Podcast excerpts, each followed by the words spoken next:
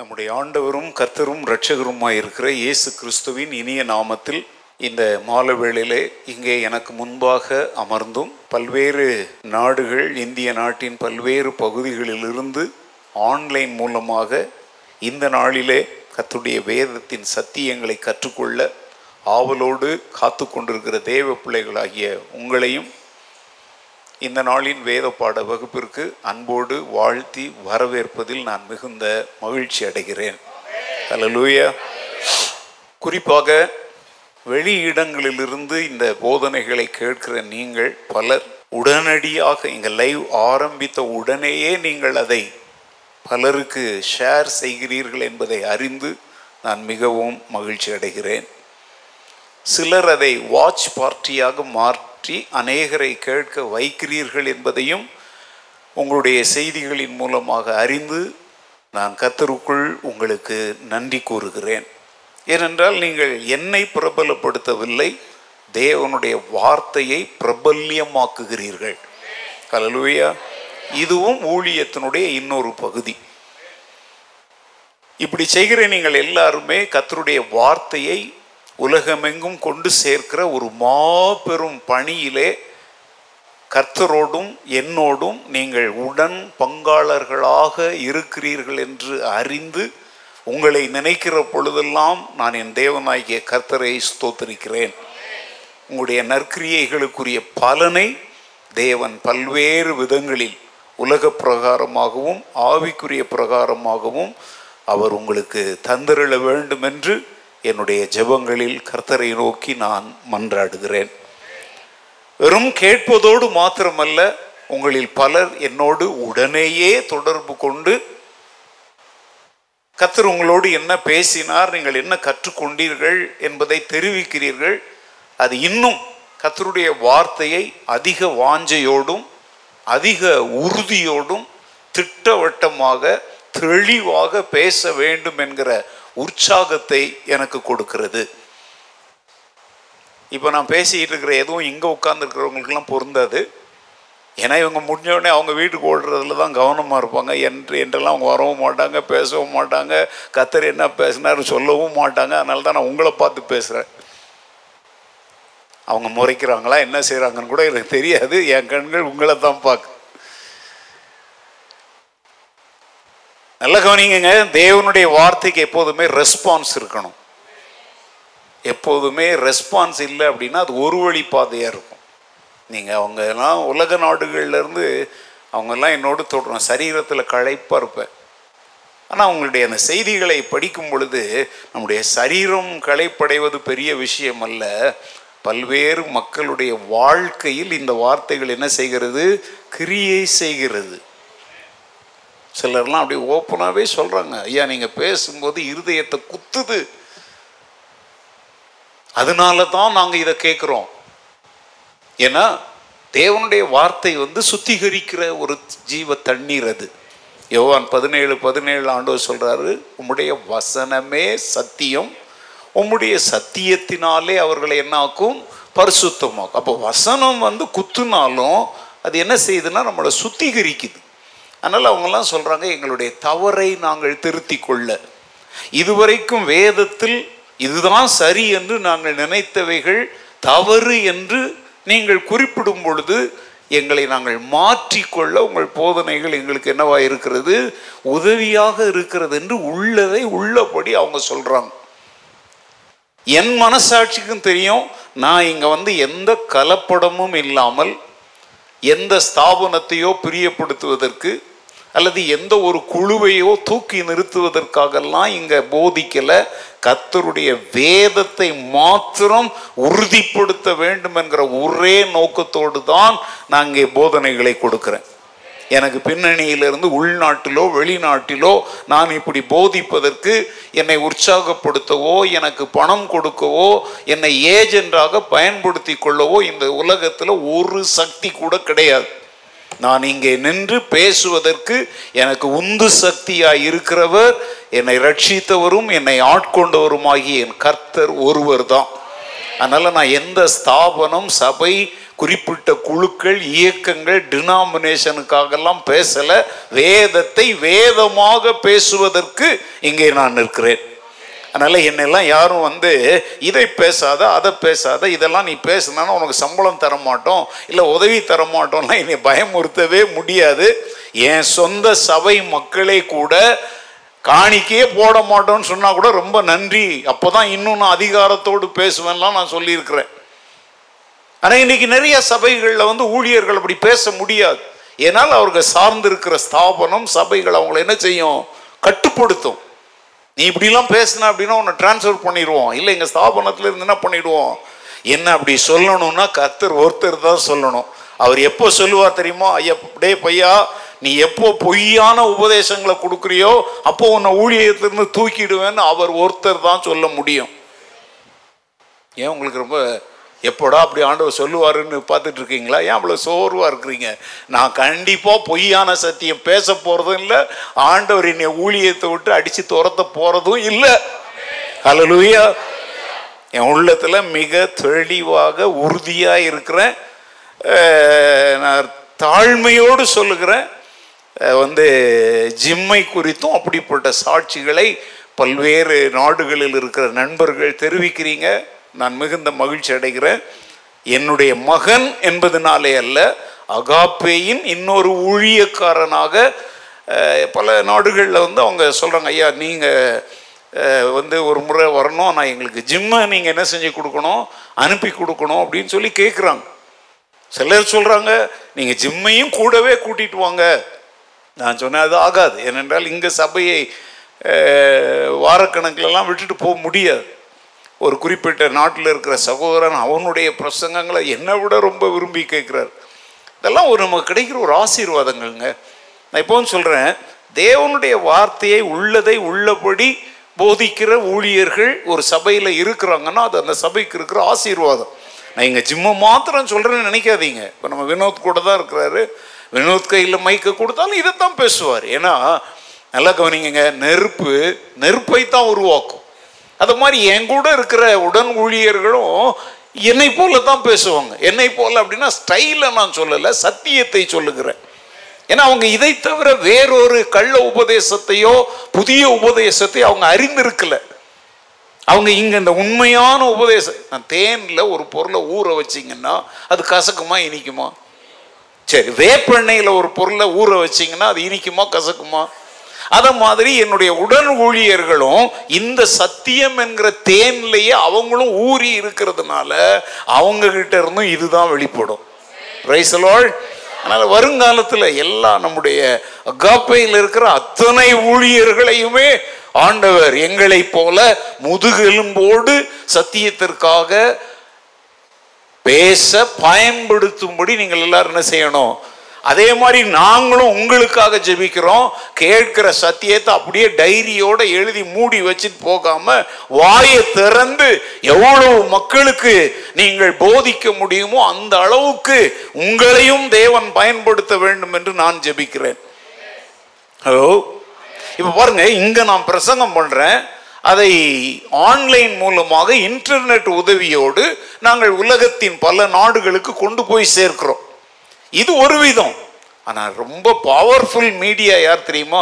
நேரடியாக கேட்குற நீங்கள், உங்கள் தெருவில் வாழ்கிறவங்க, உங்கள் உற்றார் உறவினர், உங்கள் நண்பர்கள், உங்களோடு பழகுகிறவர்கள், உங்களோடு படிக்கிறவர்கள், உங்களோடு வேலை செய்கிறவர்களுக்கு இந்த சத்தியத்தை அப்படியே சுட சுட நீங்கள் சொல்லலாம்.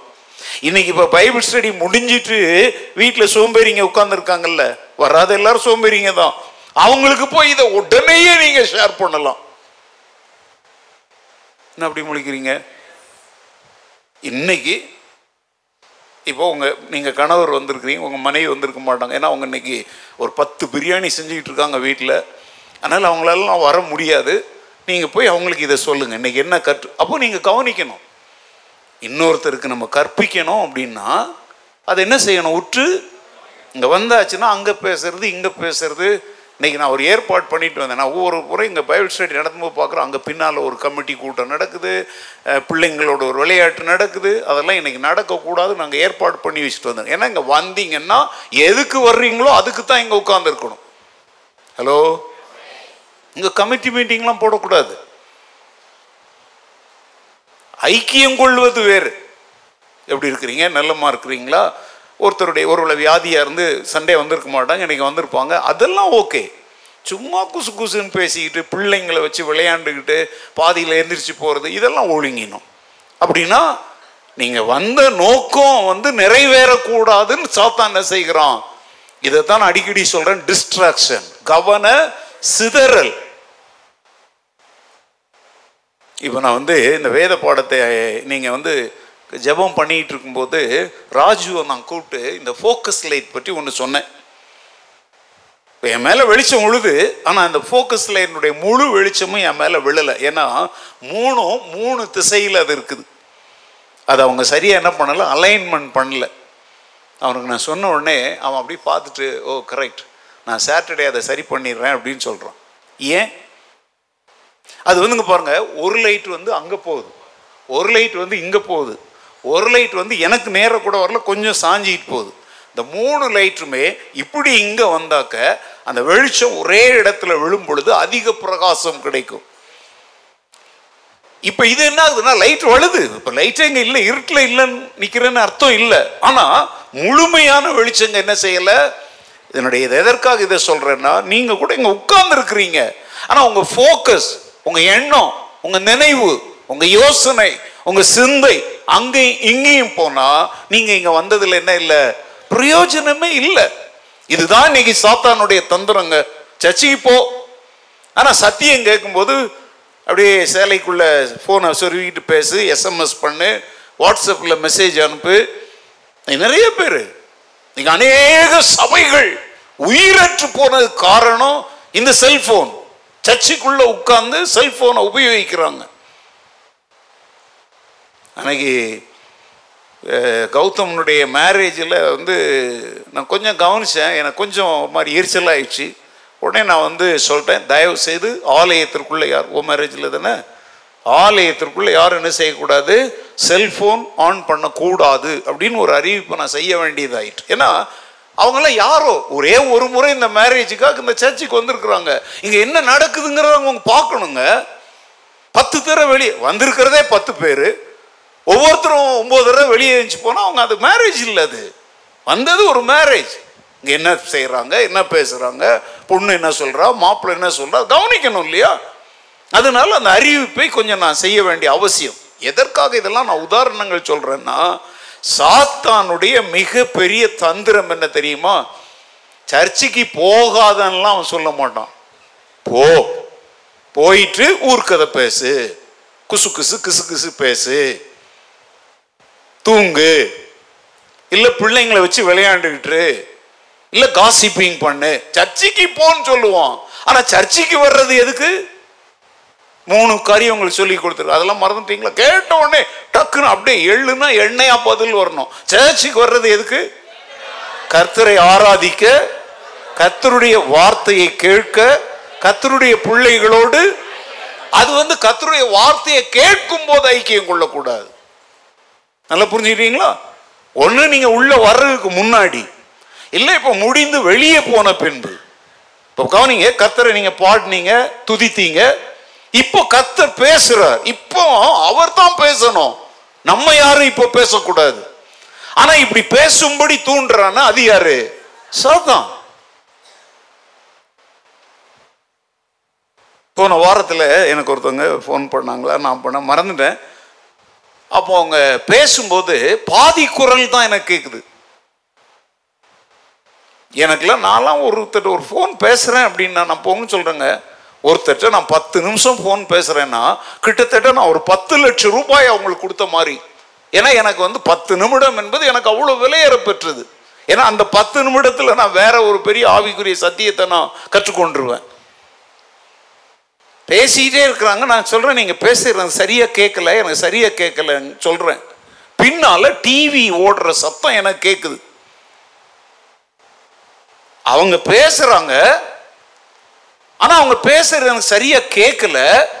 காரணம் என்ன தெரியுமா, அவங்க பேசுகிற சத்தத்தை விட அவங்க வீட்டுக்குள்ளே இருக்கிற டிவியினுடைய சத்தம் ரொம்ப அதிகமாக இருக்கும். உடனே நான் கேட்டேன், டிவி ஓடுதா அப்படின்னு. ஆமாம் ஓடுது அப்படின்னாங்க. டக்குன்னு நான் ஃபோனை கட் பண்ணிட்டேன், அவ்வளோதான். இப்போ ஏன் அவங்க பேசுனது எனக்கு சரியாக கேட்கல தெரியுமா? அவங்க அங்கே டிவியை பார்த்துக்கிட்டே இங்கே என்கிட்ட பேசுகிறாங்க. அது அதான் உண்மை. அதனால நான் சொல்கிறேன், இந்த மாதிரி இருமனம் உள்ளவன் தன் வழிகளிலெல்லாம் என்ன உள்ளவனாக இருக்கிறான் அப்படின்னால பாருங்க, கண்ணு டிவியை பார்க்குது. அப்போ எதை பார்க்குறோமோ அந்த சிந்தனை தானே உள்ளே இருக்கும். அப்போ நான் இங்கே பேசுகிறத அவங்க எப்படி முழுசாக கேட்க முடியும்? அதனால் நான் சொல்கிறேன், இது என் நேரத்தை வீணாக்குறதுன்னு சொல்லி ஃபோனை கட் பண்ணிட்டேன். நான் செய்தது சரின்னு நினைக்கிறீங்களா, தப்புன்னு நினைக்கிறீங்களா? நீங்கள் சரின்னு சொல்லலைனாலும் எனக்கு கவலை இல்லை, நான் செய்தது தான் சரி. ஏன்னா அவங்க ஏதாவது ஒன்றை செய்யணும். இப்போ இங்கே வந்துட்டீங்கல்ல, இப்போ ஆண்டவர் பேசுகிறார். நீங்கள் ஏதாவது ஒன்றை தான் செய்ய முடியும். முழு கவனமும் கர்த்தருடைய வார்த்தையின் மேலே இருக்கணும். இன்னைக்கு அநேக சபைகளில் இந்த மாதிரிலாம் போதகர்கள் இன்ஸ்ட்ரக்ஷன் கொடுக்காததுனால தான் சர்ச்சைக்கு வந்தும் இங்கே போதனைகள் நல்லா கொடுத்தும் அவங்க ஆவிக்குரிய வாழ்க்கையில் என்ன செய்யறதில்லை, வளருவதில்லை. There is no Christian maturity. Even though they attend all the services, they sit in the church for the whole service. Nothing is happening because of their distraction. Disturbance. இந்த மாலை வேளையிலே இங்கேயும் சரி எங்கேயும் சரி, நீங்கள் ஆன்லைனில் கேட்டால் கூட முழு கவனம் கொடுத்து கேட்டால் தான் அதை நீங்கள் முழுமையாக கேட்க முடியும். ஹலோ,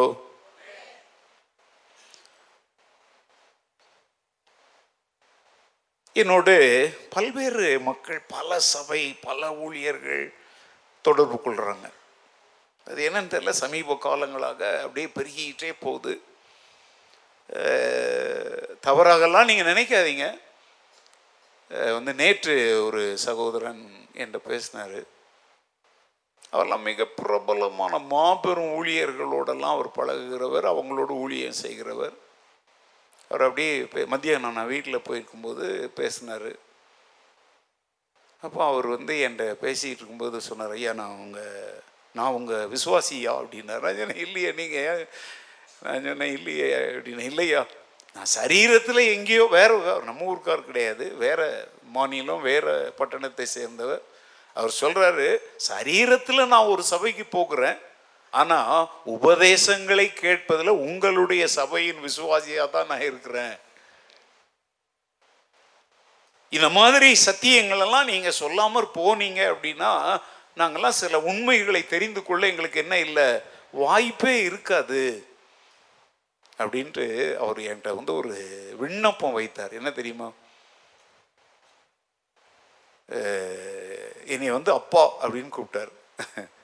கூப்பிட்டுட்டு என்கிட்ட அவர் சொன்னார், இவ்வளவு முதுகெலும்போட இவ்வளோ தைரியமாக யார் நம்மளை பற்றி என்ன நினைப்பாங்கன்னு சொல்லி கொஞ்சம் கூட கவலைப்படாமல் உள்ளதை உள்ளபடி நீங்கள் போட்டு உடைக்கிறீங்க, அது எங்களுக்கு ரொம்ப மகிழ்ச்சியாக இருக்குது. நான் உங்களை ரொம்ப ரிக்வஸ்ட் பண்ணி கேட்டுக்கிறேன், எல்லா பைபிள் ஸ்டடியிலையும் ஒவ்வொரு பைபிள் ஸ்டடியிலையும் என்னென்ன தவறான காரியங்கள் கிறிஸ்தவத்தில் இருக்கிறோ அதில் உண்மையாவது நீங்கள் சொல்லிட்டு என்ன செய்யுங்க உங்கள் வேத பாடங்களை. அது நான் செஞ்சுக்கிட்டு தான் இருக்கிறேன். நான் சொன்னேன், என்னை தேவன் அதற்காகத்தான் அழைத்திருக்கிறார், என்னுடைய அழைப்பே அதுதான். யாரையும் குறை சொல்லுவது எங்களுடைய நோக்கம் இல்லை. குற்றம் சொல்ல மாட்டோம், குறை சொல்ல மாட்டோம், இது ஒரு அழைப்பு. குற்றம் இருந்தாலும் சொல்ல மாட்டாங்களாம், குறை கண்டாலும். ஏங்க நான் பாட்டை சொல்லும் போதே என்னன்னு புரியலையா? அது கூட சுத்த தமிழ்ல கூட குற்றம்னு இல்லை, குற்றம் சொல்ல மாட்டோம் குறை சொல்ல மாட்டோம், டபுக்கு டபுக்கு. இதுக்கு ஒரு பாட்டு, இவர் ஒரு ஆராதனை வீரர். ஏங்க குற்றம் சுமத்துவதல்ல, நல்லா நீங்க நல்லா கவனிச்சுங்க. என்னெல்லாம் யாராவது இந்த ஆள் குறை சொல்றாரு குற்றம் சொல்றாருன்னா உங்களுக்கு பைபிளே தெரியாத நிலையில நீங்க வாழ்றீங்கன்னு தான் அர்த்தம். We are not accusing anybody. We are correcting the wrong things. நாங்கள் யாரையும் குற்றப்படுத்தவில்லை, ஒழுங்கற்றவைகளாயிருக்கிறவைகளை ஒழுங்குபடுத்த முயற்சிக்கிறோம். இதுக்கு போய் குறை சொல்றதுன்னா, ஏங்க யாரை குறை சொல்லணுங்கிற அவசியம் எங்களுக்கு வந்திருக்குது? என் தேவன் அவமதிக்கப்படுகிறார், அவருடைய சத்தியம் புறம்பாக்கப்படும் பொழுது அதற்காக எழுமி நிற்கிறதுக்கு பேர். ஏங்க பாகிஸ்தான்காரன் வந்து நம்ம மேல குண்டு போடுறான், நம்ம வீரர்களும் ஐயோ அவனை புண்படுத்திடக்கூடாதுன்னா இவனை சுத்தலணும், நாட்டை பாதுகாக்கிறதுக்கு தானே அவங்க நிறுத்தி இருக்கிறோம். நாங்க யாரையும் ஹர்ட் பண்ண மாட்டோம், நாங்க யாருக்கும் கஷ்டம் கொடுக்க மாட்டோம்னா துப்பாக்கி கீழே வச்சுட்டு போப்பா. ஒரு வாட்ச்மேனை நிறுத்தி இருக்கிறாங்க, அவன் கையில லத்தியோ கம்போ துப்பாக்கியோ கொடுத்துருக்குறாங்க. எது கொடுத்துருக்குறாங்க? வேடிக்கை பார்க்கறதுக்கா? எங்க கையில் இருக்கிற இந்த வேதம் ஒரு துப்பாக்கி. கள்ளன், எதிரி, சத்துரு தேவனுடைய தோட்டத்துக்குள்ள நுழைந்தா இந்த வசனத்தினாலே சுட்டு வீழ்த்துவதுதான் எங்களுடைய வேலை. அல்லேலூயா. ஏன்னா பட்டயம் எபேசியர் ஆறுல படிச்சு பார்த்தீங்கன்னா, ரட்சண்யம் என்னும் தலை சீராவிலிருந்து ஆயத்தம் என்னும் பாதரட்சை வரைக்கும் ஒன்று ஒன்றா சொல்லிட்டு வர்றாரு. கையில கூட ரெண்டு ஆயுதம் இருக்குது. ஒன்று வந்து என்ன தெரியுமா? விசுவாசம் என்னும், அது யுத்தம் பண்றதுக்கு இல்லை, எதிரி அம்புகளை எய்யும் போது உன்னை பாதுகாக்க. ஆனால் இன்னொரு கையில் இன்னொரு இருக்குது, என்ன தெரியுமா? தேவ வசனம் என்னும் ஆவியின் பட்டயம். அப்போ கவனிங்க, தலையிலிருந்து கால் வரை கையில பிடிக்கிறது வரைக்கும் அநேக ஆயுதங்களை அவர் சொன்னாலும் யுத்தம் செய்கிறது ஒரே ஒரு ஆயுதம் தான். இது என்னது? தேவ வசனம் என்னும் ஆவியின். நான் பேசுறது உங்களுக்கு புரியுதா புரியலையா? எபேசியர் ஆறாவது அதிகாரத்தில் தேவனுடைய சர்வாயுத வர்க்கங்களை என்ன செய்யுங்கள், ஏன் வானமண்டலங்களில் உள்ள பொல்லாத ஆவிகளின் சேனைகளோடும் இப்பிரபஞ்சத்தின் பொல்லாத ஆவிகள் இதெல்லாம் இவைகளை எதிர்த்து நிற்கும்படி, தீங்கு நாளில எதிர்த்து நின்று யுத்தம் செய்யும்படி. ஆனா அதுல யுத்தம் செய்யற ஆயுதம் ஒன்னே ஒண்ணுதான், மீதி எல்லாமே நம்மை பாதுகாத்து கொள்ளுகிற ஆயுதங்கள்.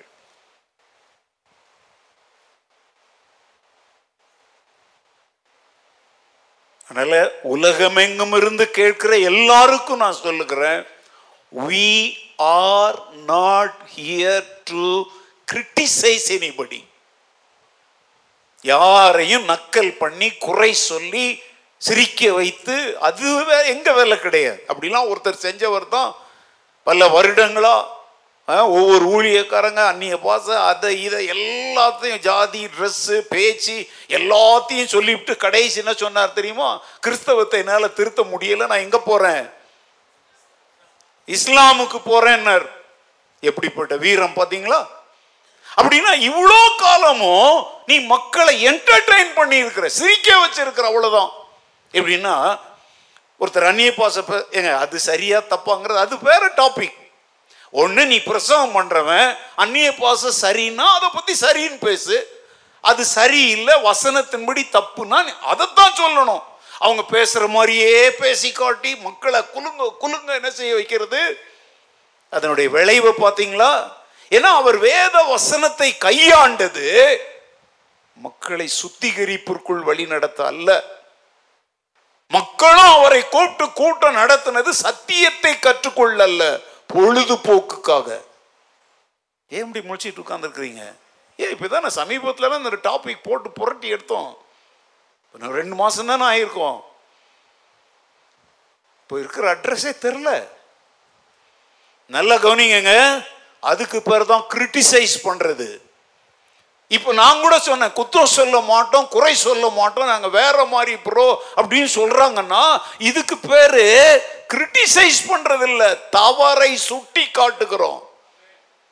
இது வந்து ஆராதனை பாட்டு இல்லப்பா, நாங்கள் வேற மாதிரி ப்ரோ அப்படின்னா அதை உன் வீட்டுக்குள்ள நீ பேசிக்கோ. சர்ச்சில், பொது இடங்கள்ல, தேவ மக்கள் மத்தியில உபயோகிக்கிற வார்த்தை இது அல்ல. ஈவன் நான் சொல்றேங்க, நம்ம சர்ச்சில் நான் உங்களுக்குலாம் சொல்லியிருக்கிறேன், இங்கே இருக்கலாம் எவனாவது யாரையும் பார்த்தாலோ ப்ரோ அப்படின்லாம் கூப்பிடக்கூடாதுன்னு சொல்லியிருக்கிறேன். சொல்லியிருக்கேன்னா அப்போவே நான் என்ன கேட்டேன், நீங்கள் ப்ரோ அப்படின்னா அப்போ நீங்கள் சிஸ்ன்னு சொல்லுவீங்களா அப்படின்னு கேட்டேன்னா கேட்கலையா? ஆமான்னா ஆமானுங்க, இல்லைன்னா இல்லைன்னு சொல்லுங்க. I am very serious. சர்ச்சுக்குள்ள இந்த ப்ரோங்கிற கேவலமான வார்த்தையை நிறுத்துப்பா. பிரதர்னு சொல்ற வார்த்தைய பிரதர்னு சொல்லு. அது என்ன ப்ரோ? சாத்தான் வந்து உடைச்சி போடுகிறவன் எல்லாவற்றையும். உன்னை ஒழுங்கா சொல்ல விட மாட்டான் அவன். நான் சொல்றேன், இந்த அகாப்பே திருச்சபைக்குள்ள இல்ல, என்னை ஒரு தேவ ஊழியக்காரனாக மதித்து ஏற்றுக்கொள்ளுகிற தேவ ஜனங்கள் எங்க இருந்தாலும் சரி, சும்மா இந்த ப்ரோ இதெல்லாம் சினிமாவில இருந்து வர்ற வார்த்தைப்பா, டிவி சீரியல்ல கூப்பிடு நீ. அப்போ இங்க ப்ரோன்னு கூப்பிடுறேன்னா நீ சினிமா பாக்குறன்னு தெரியுது, நீ டிவி சீரியல்ல கிடையாது. அதனாலதான் அங்க இருந்து கத்துக்கிட்டு வர்ற. எவ்வளோ அழகா வாய் நிறைய சகோதரனே சகோதரியே பிரதர் சிஸ்டர்னு கூப்பிட்டவங்க எல்லாம் இப்ப எப்படி கூப்பிடுறாங்க? Hello bro. இப்ப நான் கேட்கிறேன், அப்படி செய்யாதன்னு சொல்றோம், இதுக்கு பேர் குற்றம் சொல்றதா உங்களை சரிப்படுத்துறதா? அதனால எங்களை பார்க்கிற கண்ணோட்டம் முதல்ல சரியா இருக்கட்டும். நான் என் உயிர் போனாலும் சரி யாரையும் ப்ரோன்லாம் நான் கூப்பிட மாட்டேன், என்னை யாரும் அப்படி கூப்பிட அனுமதிக்கவும் மாட்டேன். கர்த்தருக்குள் நம்ம எல்லாரும் சகோதர சகோதரிகள். அந்த வார்த்தையை ஒழுங்கா சொல்லுங்க. என் சகோதரனே, நல்லா சிலருக்குலாம் மெசேஜ் அனுப்புது, என்னை விட சின்ன வயசில் உள்ளவங்களுக்கு கூட என் சகோதரனே அப்படின்னு சொல்லும் போதே அவங்க இருதயம் அப்படியே கரையுதுங்க. ஏன் தெரியுமா? எங்களை போல கொஞ்சம் மூத்த ஊழியர்கள்லாம் என்னப்பா அப்படிதான் பேசுவாங்க. அவங்கெல்லாம் என் சகோதரனே அப்படி, என் வயசுல சின்ன வயசு உள்ளவங்களை கூட தம்பி அப்படின்னு எழுதுறேன். அவங்க சொந்த அண்ணன் கூட அவங்கள தம்பின்னு கூப்பிடுறது இல்லை. நான் அவங்கள தம்பின்னு எழுதின உடனே அவங்களுக்கு அவ்வளோ ஒரு பெரிய, ஏன்னா இது ஒரு கிறிஸ்துவின் குடும்பங்க. இது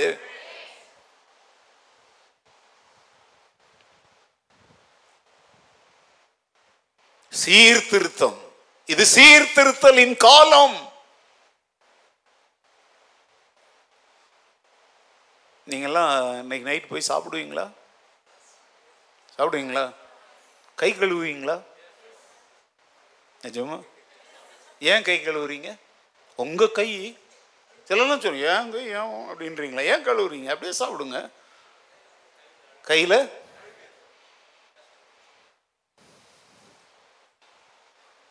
நான் கேட்குறேன், சரி கையை கழுவிட்டீங்க, மத்தியானம் சாப்பிட்ட பிளேட் அப்படியே அங்கே காஞ்சிக்கிட்டு இருக்கு, அதிலே போட்டு சாப்பிடுவீங்களா? ஏன்? நீங்கள் சாப்பிட்ட பிளேட் தானே. சொல்லுங்க, நீங்க இப்படி சாப்பிட்ட பிளேட் தான் கழுவாம அங்க இருக்குது, அதுலயே சோறு போட்டு சாப்பிடுங்களேன், மாட்டீங்களா? உங்க பிளேட்டு நீங்க சாப்பிட்டது உங்க கை. ஆனா ஒன்றை உட்கொள்வதற்கு முன்பு என்ன செய்றீங்க? அத அதே மாதிரி நான் சொல்றேங்க, தேவனுடைய மகத்துவங்கள், தேவனுடைய மகிமை இந்த தேசத்தின் மேல் சபைகள் மேல் கடந்து வர வேண்டுமானால் முதலாவது பிளேட்ல விசேஷமான ஒன்றை வைப்பதற்கு முன்பு அது என்ன செய்யப்பட வேண்டும்? சுத்திகரிக்கப்பட வேண்டும். இயேசு கிறிஸ்துவின் வருகை சமீபமாய் நெருங்கி கொண்டிருக்கிற இந்த காலகட்டத்தில் தேவனுடைய மகிமை தேசத்தில் வெளியரங்கமாய் விளங்க வேண்டுமானால் முதலாவது சபையில் ஆடல் பாடல் எல்லாம் முக்கியம் அல்ல, சுத்திகரிப்பு முக்கியம். ஹல்லேலூயா. அதனால உலகத்தில் ஆங்காங்கே ஆண்டவர் சுத்திகரிப்பின் உபதேசங்களை கொடுக்க சிலரை தேவன் வைத்திருக்கிறார். அந்த அழைப்பு எல்லார்ட்டும் இல்லை. சிலர்லாம் நாங்க பூரண உபதேசங்களை, எப்போ பூரணம்லாம் அப்போ நீ நானே சொல்றேன், வயிறு முட்டை சோறு கொடுக்குறோம், குடு முதல்ல கையை கழுவிட்டு பிளேட்டை கழுவிட்டு குடு. பூரண உபதேசமும் நீ பூரணத்தை கொடுப்பதற்கு அது கொஞ்சம் கொடுக்குறிய, கோட்டரோ ஆஃபோ ஃபுல்லோ, முதல்ல என்ன செய்யப்படணும்? கைகளும் பாத்திரங்களும் என்ன செய்யப்பட வேண்டும்? நீங்க தான் பாத்திரங்கள். தேவ மகிமை உங்கள் வாழ்க்கையில கடந்து வரணும், தேவ பிரசன்னம் உங்க வாழ்க்கையில கடந்து வரணும்னா இருக்கிற குப்பையோட எல்லாம் அப்படியே கொட்ட மாட்டார் ஆண்டவர். உங்களுடைய இருதயங்கள், உங்கள் எண்ணங்கள், உங்கள் யோசனைகள், உங்கள் நினைவுகள், உங்கள் சிந்தைகள், உங்களுடைய எதிர்பார்ப்புகள், உங்கள் கனவுகள், உங்கள் லட்சியங்கள், உங்கள் நோக்கங்கள், உங்கள் குறிக்கோள்கள் எல்லாமே சுத்திகரிக்கப்பட்டவைகளாய் இருக்கணும். அல்லேலூயா. அப்படிப்பட்ட ஒரு மனிதனை தேவன் தேடுகிறார். அவனுக்கு வேற எந்த நோக்கமும் கிடையாது. தேவ மகிமை என்னிலே விளங்க வேண்டும். தேவனுடைய மகிமை பிரசன்னம் என் மூலமாய் நான் வாழ்கிற சமுதாயத்திற்குள் செல்ல வேண்டும். என்னை பயன்படுத்தும் ஆண்டவரேன்னு சொல்லி முழுமையாக அர்ப்பணிக்கிற ஒரு மனிதனை தேவன் தேடிக்கொண்டிருக்கிறார்.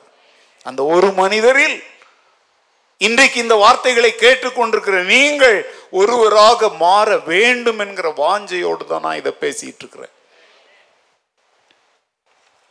I am not here to entertain you. உங்களுக்கு பொழுதுபோக்காக நான் இங்கே பேசிக் கொண்டிருக்கவில்லை. சபை என்பது ஒரு பொழுதுபோக்கு பூங்கா அல்ல. தொட்டில குழந்தைய போட்டு ஆட்டுற மாதிரி மக்கள் ஆட வச்சு பாட வச்சு அனுப்புறதுக்கு சபை ஒரு தொட்டில் அல்ல. சபைங்கிறது என்ன தெரியுமா? ரெண்டு காளை மாட்டினுடைய தோல் மேல அந்த நுகத்தடின்னு சொல்றமே, இந்த பக்கம் ஒன்று இந்த பக்கம் அதுல ஒரு குச்சியை போட்டு கயிறை கட்டி ஏர் பூட்டி உழுவாங்கல்ல அப்படின்னு வேலை செய்ய, வயல்ல வேலை செய்யறதுக்கு என்ன செய்யறான்? நுகத்தடியை வைத்து. புரியுது அவங்களுக்கு? சபையில வந்து அதை செஞ்சுக்கிட்டு இருக்கிறோங்க. உங்க சேர்ச்சில் என்ன ஸ்பெஷல்? என்ன ஸ்பெஷல்? எங்க சேர்ச்சில் ஆராதனை ஸ்பெஷல், எங்க சேர்ச்சில் பாட்டு ஸ்பெஷல், எங்க சேர்ச்சி கொயரை பாருங்களேன். அதெல்லாம் பத்து நிமிஷம் பாடுவாங்க, உட்கார்ந்து கிடக்குவாங்க. முக்கியம் என்ன தெரியுமா? தேவன் பேசுகிறார், நான் கேட்கிறேன். அவர் தன் சித்தத்தை வெளிப்படுத்துகிறார், அதை செய்ய நான் என்னை அர்ப்பணிக்கிறேன். இதுதான் முக்கியம். நான் கேட்குறேன், தப்பாலாம் நினைக்காதீங்க. வெள்ளிக்கிழமையில் இஸ்லாமியர்கள் அப்படியே ஊருக்கே மைக் வச்சு என்ன செய்கிறாங்க? அவங்கெல்லாம் நம்மளை மாதிரி இப்படி தான் உட்காந்து பாடிக்கிட்டோம், ஆடிக்கிட்டோம், ஆராதனை பண்ணிக்கிட்டோம். அப்படியே அரைக்குறையா அரைக்குறையா குடி குடித்தவன் பாதி மயக்கத்தில் அப்படிலாம் பண்ணுறாங்களா? வர்றாங்க, ரெண்டு வார்த்தை சொல்கிறாங்க, உடனே என்ன ஆரம்பிச்சிடுறாங்க? போதனை. என்ன உயிரோட பேசுகிறாங்க, கேட்டிருக்கிறீங்களா? அது நமக்கு ஒன்றும் புரிய கூட புரியாது. அதுலெல்லாம் அவங்க பேசும்பொழுது பாருங்க, அப்படியே ரத்தமே அப்படியே நரம்பே புடைச்சிட்டு வர்ற மாதிரிலாம் பேசுகிறாங்க. ஓகே, அதை நான் பாராட்டுறேன், வெரி குட். அது என்ன பேசுகிறாங்கன்னு நமக்கு தெரியாது. ஆனால் நம்மளை மாதிரிலாம் அவங்க வந்து இந்த ஆராதனைங்கிற பேரில், பாட்டுங்கிற பேரில், நடனம்ங்கிற பேரில், அந்நிய பாசைங்கிற பேரில், விழ வைக்கிறதுங்கிற பேரில், அப்படியே டிஷ்ஷு புஷ்ஷு அப்படிங்கிற பேர்லாம் நேரத்தெல்லாம் அவங்க என்ன செய்யறதில்ல. கற்றுக்கொள்ளுங்க. அவங்க சத்தியத்தை சொல்றாங்களா இல்லையா நமக்கு தெரியாது. சத்தியம் நம்ம கிட்ட இருக்கு, அவ்வளவுதான். அப்போ அவங்க என்ன சொல்றாங்க நமக்கு தெரியாது. சத்தியம் இது ஒன்றுதான். இப்போவாவது உணர்ந்து கொள்ளுங்க. அவங்க கிட்ட இருந்தாவது கற்றுக்கொள்ளுங்க. வர்ற நோக்கமே உபதேசம், போதனை. இயேசுநாதர் தன்னோடு பனிரெண்டு சீஷர்களை வைத்திருந்தார்ல, அதுல எத்தனை பேர் பாடகர்கள், எத்தனை பேர் மியூசிக் வாசிக்கிறவங்க, எத்தனை பேர் ஆடுறவங்க சொல்லுங்க? இல்லதுன்னு மலையின் மேல போய் ஏறி உட்கார்றாரு, நாள் கணக்கில் பேசுறாரு பேசுறாரு அதான் மலை பிரசங்கம். உடனே சொல்லுவாங்க பழைய ஏற்பாட்டில். ஏங்க அதான் சொல்றேன், சர்ச்சின்னு வந்தாச்சுன்னா அது உள்ள சில ஒழுங்குகள் இருக்கும். தாவீது வரிசை வரிசையாக நின்று முறைப்படி பாடுகிற பாடகர்களை நிறுத்தி, முறைப்படி அப்படின்னா அர்த்தம் என்ன தெரியுமா? there should be an order. அதுக்கு பேர் தான் ஆர்டர் ஆஃப் சர்வீஸ் சொல்றோம். அப்போ ஆராதனையில் number one, number two, number three, number four அப்படின்னு ஒன்று கண்டிப்பா இருக்கணும். நம்முடைய சர்ச்சுக்கு வந்து ஒரு ஆர்டர் ஆஃப் சர்வீஸ்ன்னு ஒன்று இருக்குது. இங்கே ஒரு ஃபைல் வச்சு ஜிம் எல்லாம் திறக்கிறாங்க பார்த்தீங்களா? அதில் பார்த்தீங்கன்னா எத்தனை பாயிண்ட் இருக்குது? அதில் பதினாலா பதினஞ்சா? அந்த ஃபைலை பார்த்து சொல்ல பாரு, எத்தனை பாயிண்ட் அங்கே இருக்கு? நடுவில் சிலது விட்டுருப்பேன். மெயின் பாயிண்ட்ஸ் எத்தனை இருக்கு? பத்தா? பிரசங்கம் பதினொன்று. அது இங்கே பாருங்க, பெரிய தலைப்பு வந்து பதினொன்று போட்டிருக்கிறோம். அதில் ஒரு தலைப்புக்கு கீழே பார்த்தீங்கன்னா நிறைய இருக்கும். எக்ஸாம்பிள், புதிதாக வந்தவர்களுக்கு வரவேற்பு, பிறந்த நாள் திருமண நாள் கொண்டாடுகிறவர்களுக்கு வாழ்த்துதல் அப்படின்னா அது ஒரு தலைப்புக்கு கீழே இருக்கும். இது என்னது? ஒரு ஆர்டர். நம்முடைய சபையில் திருமணங்கள் நடக்கும்போது பல சபையை சேர்ந்தவர்கள் ஊழியர்கள்லாம் வர்றாங்க. அவங்க என்ன சொல்லிட்டு போறாங்க தெரியுமா? இந்த மாதிரி ஒரு திருமண ஆராதனையை நாங்கள் எங்கேயுமே என்ன செய்யறதில்ல, பார்க்கறதில்ல. நிறைய சேர்ச்சில் போனால் ஒரு மணி நேரம் பாடுறாங்க, அங்கேயே எழும்பி நிற்க வச்சு என்ன பண்ணுறாங்க, ஆராதனை நடத்துகிறாங்க. மூணு நாலு பேர் கடந்து என்ன பண்ணுறாங்க, பிரசங்கம் பண்ணுறாங்க.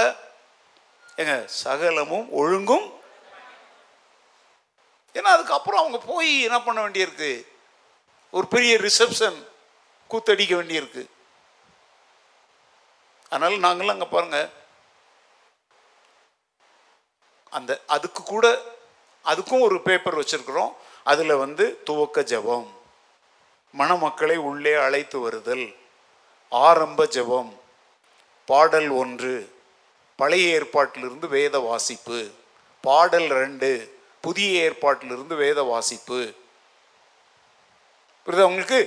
அடுத்தால வந்து திருமண ஆராதனை. அப்போதான் நான் எழும்புவேன். அது வரைக்கும் நான் எனக்கு அங்கே வேலை இல்லை. உடனே ஏன் பார்ட்டெல்லாம் அதில் முடிஞ்ச உடனே அப்போ நான் வந்து மணமக்களுக்கு வந்து இவங்க இப்போ வந்து கணவன் மனைவியாக இருக்கிறாங்கன்னு சொல்லி முடிச்சுட்டு நான் வந்து உட்கார்ந்த உடனே சங்கீதம் நூற்றி இருபத்தெட்டை வாசித்தல் அப்படின்னு நாங்கள் போட்டிருக்கோம். அதுக்கப்புறம் வந்து ஊழியர்கள் வாழ்த்துறை அல்லது பிரசங்கம், ஏதோ ஒன்று ஷார்ட்டாக இருக்கும். அதுக்கப்புறம் மணமக்கள் மாலை மாற்றிக்கொள்ளுதல், அதற்கப்புறம் திருமண ரெஜிஸ்டரில் கையெழுத்திடுதல், கடைசி பாடல் குழுவாக பாடுதல், பிரியமானவனே அப்படின்னு ஒரு பாட்டு பாடுறீங்களா, அது பிரியமானவன். இன்னொன்று நினைப்பாது, வாழ்க வாழ்க வளமுடன் வாழ்கன்னு ஒரு பாடல் அங்கே இருக்குது. அதுக்கப்புறம் வந்து கடைசி ஜபம், ஆசீர்வாதம். எல்லாத்துலேயும் என்ன இருக்குது, ஒழுங்கு. அவங்க சொல்கிறாங்க, என்ன ரொம்ப அப்படி அருமையாக இருக்குது. இதெல்லாம் நீங்கள் எங்கே இருந்தாவது கேட்குறவங்க குற்றம் சொல்கிற மனதோட பார்க்காதீங்கங்க. ஏங்க, இன்றைக்கெல்லாம் வந்து ஒரு சின்ன மீட்டிங் நடத்தினா கூட அங்கெல்லாம் சில ஆர்டர் வச்சுருக்குறோம், ஒரு இது கொடுக்குறோம், பேசுகிறவங்க கூட கழுத்தில் அதை மாட்டிக்கிட்டு எல்லாம் இன்னைக்கு ஒரு ஒழுங்கு முறைப்படி செய்கிறாங்க நிறைய பேர். அதில் உயிருக்கோ இல்லையோ, நான் கேட்குறேன், ஜீவனுள்ள தேவனுடைய வீடாகிய சபையில் சகலமும் ஒழுங்கும் கிரமமாக செய்யப்பட வேண்டுமா வேண்டாமா? இப்போ சாயங்காலம் நீங்களாம் வர ஆரம்பித்ததுக்கப்புறம் நாங்கள் மேலேருந்து கொஞ்சம் திட்டமிட்டுக்கிட்டு இருந்தோம். இந்த ஏசி சம்மந்தமாக பேசிகிட்டு இருந்தோம். இப்போ நடந்தது சொல்கிறேங்க. அப்போ வந்து இந்த ஏசி ஃபுல்லாக போட்டதுக்கப்புறம் என்னென்னா சும்மா கதவெல்லாம் திறந்தெல்லாம் வைக்க முடியாது, ஏன்னா அது வேஸ்ட்டாக வெளியே போகும். அப்போ வந்து இந்த முன்னாடி வந்து நமக்கு ரெண்டு டோர் இருக்குது, வெளியில் ஒரு டோர் இருக்குது, ஸ்லைடிங் டோர் இருக்குது. அப்போ நாங்கள் இன்ஸ்ட்ரக்ஷன் என்ன சொன்னேன் தெரியுமா? பிரதர் கேட்டார் என்கிட்ட, பாஸ்டர் சிலர்லாம் அவ்வளோ லேட்டாக வர்றாங்களே, இப்போ நம்ம புதிய சேர்ச்சில் கூட இப்படி வந்தாங்கன்னா என்ன பண்ணுறதுன்னா, நான் சொன்னேன், கதவெல்லாம் திறக்க மாட்டோம், இந்த ஸ்லைடிங் டோர் மூடி தான் இருக்கும். அவங்க என்ன பண்ணணும் தெரியுமா, உள்ள சர்ச்சில் சீட் காலியாக இருந்தால் கூட காலியாக கிடக்கும். குறிப்பிட்ட நேரத்திற்கு வராதவங்களுக்கு புகலிடமா அடைக்கலமா மேலே ஒரு இடம் இருக்குது, அங்கே ஏசி இருக்காது, ஒன்றும் இருக்காது.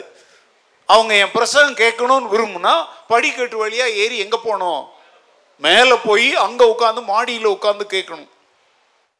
ஒரு காலம் அவங்களுக்காக கதவு என்ன செய்யப்படாது, திறக்கப்படாது. நீங்கள் கேட்கலாம், இதெல்லாம் ரொம்ப இராணுவ சட்டம் இல்லையா அப்படின்னா, இராணுவ சட்டம் இல்லைங்க. ஏசின்னு போட்டாச்சுன்னா அதை பயன்படுத்துறதுக்கு ஒரு ஒழுங்கு இருக்குது. இல்லாட்டா அதை எதுக்கு போடணும், அவ்வளோ பணம் செலவழிச்சு எதுக்கு ஏசி போடணும்? சிலர்லாம், ஐயோ உங்கள் பாஸ்டர் ரொம்ப டெரர், கண்டிப்பு. எங்க இது கண்டிப்பு இல்லைங்க, இது ஒழுங்கு.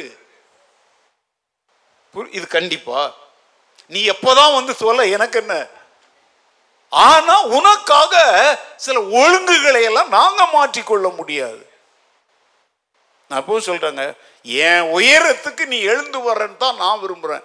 ஓ உயரத்துக்கு நீ இறங்கி வான்னா நான் இறங்கி வர மாட்டேன். ஏன்னா நான் இப்போ நிற்கிற உயரம் நானாக உருவாக்கி கொண்டதல்ல, தேவன் தந்த உயரம், தேவன் தந்த ஒழுங்கு. இதை யாருக்கிட்டையும் வெளிலலாம் பேச முடியாது. Hello, okay. இன்றைக்கு நடந்த ஒரு சின்ன ஒரு ஆவிக்குரிய பித்தலாட்டமான காரியத்தை சொல்லிட்டு, ஏன்னா இப்போ நிறைய பேர் அதை எதிர்பார்க்குறாங்கல்ல. இன்றைக்கு காலையில் ஒருத்தர் வந்து, கவனிங்க, ஒரு ஊழியக்காரர் இந்த முனிவர்கள்லாம் ஜட முடி வளர்த்துருப்பாங்க பார்த்தீங்களா, திட்டு திட்டா அப்படி முடி தொங்கும் இல்லையா, அந்த மாதிரி முடி வளர்த்துருக்காங்க. எக்ஸாக்ட்லி இவ்வளோ வரைக்கும் முடி இருக்குது. ஆனால் அந்த முடி வந்து லூஸான முடி வளர்க்குறவங்க லூஸு தான், உங்களை தவிர ஆண்களை சொல்கிறேன். ஆண்கள் முடி வளர்க்குறான்னா அவன் லூஸு தான். என்னத்துக்கு வளர்க்குறான் அவன்? ஆண்கள் முடியை வெட்டணும், பெண்கள் முடியை வளர்க்கணும். ஆனால் ஆராதனை ஆலயம் வரும்போது என்ன பண்ணணும் சொல்லுங்க? முக்காடு போடணும். அப்படி முக்காடு போட விருப்பம் இல்லாதவர்கள் என்ன செய்யணும்னு பவுல் சொல்றாரு. அப்படிப்பட்டவள் தன் தலைமயிரை என்ன செய்ய கடவுள்? ஆமாம், முக்காடு போட விருப்பம் இல்லைன்னா உங்களுக்கு லைசன்ஸ் ஓகே, ஆனால் நீங்கள் என்ன பண்ணணும்? இவங்களை மாதிரி கிராப் வெட்டிக்கணும். நான் சொல்லல, வேதம் சொல்லுது. அப்படின்னா நல்லா முடி வளரணும்னு விரும்புறீங்கன்னா கூடவே முக்காடு போடவும் நீங்கள் ரெடியாக இருக்கணும். இதெல்லாம் அந்த காலத்து உபதேசம் இல்லை, வேதத்தின் உபதேசம்.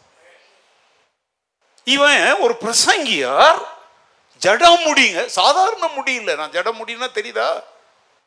அப்படியே அப்படி திட்டா இருக்கும், அதெல்லாம் பிரிக்கலாம் முடியாது. அதை எடுக்கணும்னா முட்டை தான் அடிக்கணும். அப்படி வளர்த்து விட்டுக்கிட்டு பிரசங்கம் பண்றாங்க. இதை வந்து ஒரு சகோதரன் வந்து இதெல்லாம் ஒழுங்கற்ற காரியங்கள்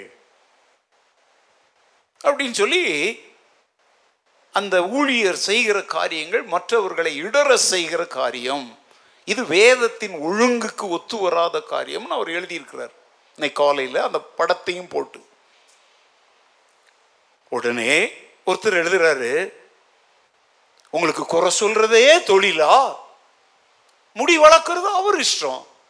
எப்போ வளர்த்தியா? புல்பீட்டுக்கு ஏன் வர? நீ ஹிப்பி மாதிரி முடி வளர்க்குறன்னா அந்த கூட்டத்தில் அங்கே போய் உட்காரு, பிரசங்க பீடத்துக்கு வராத.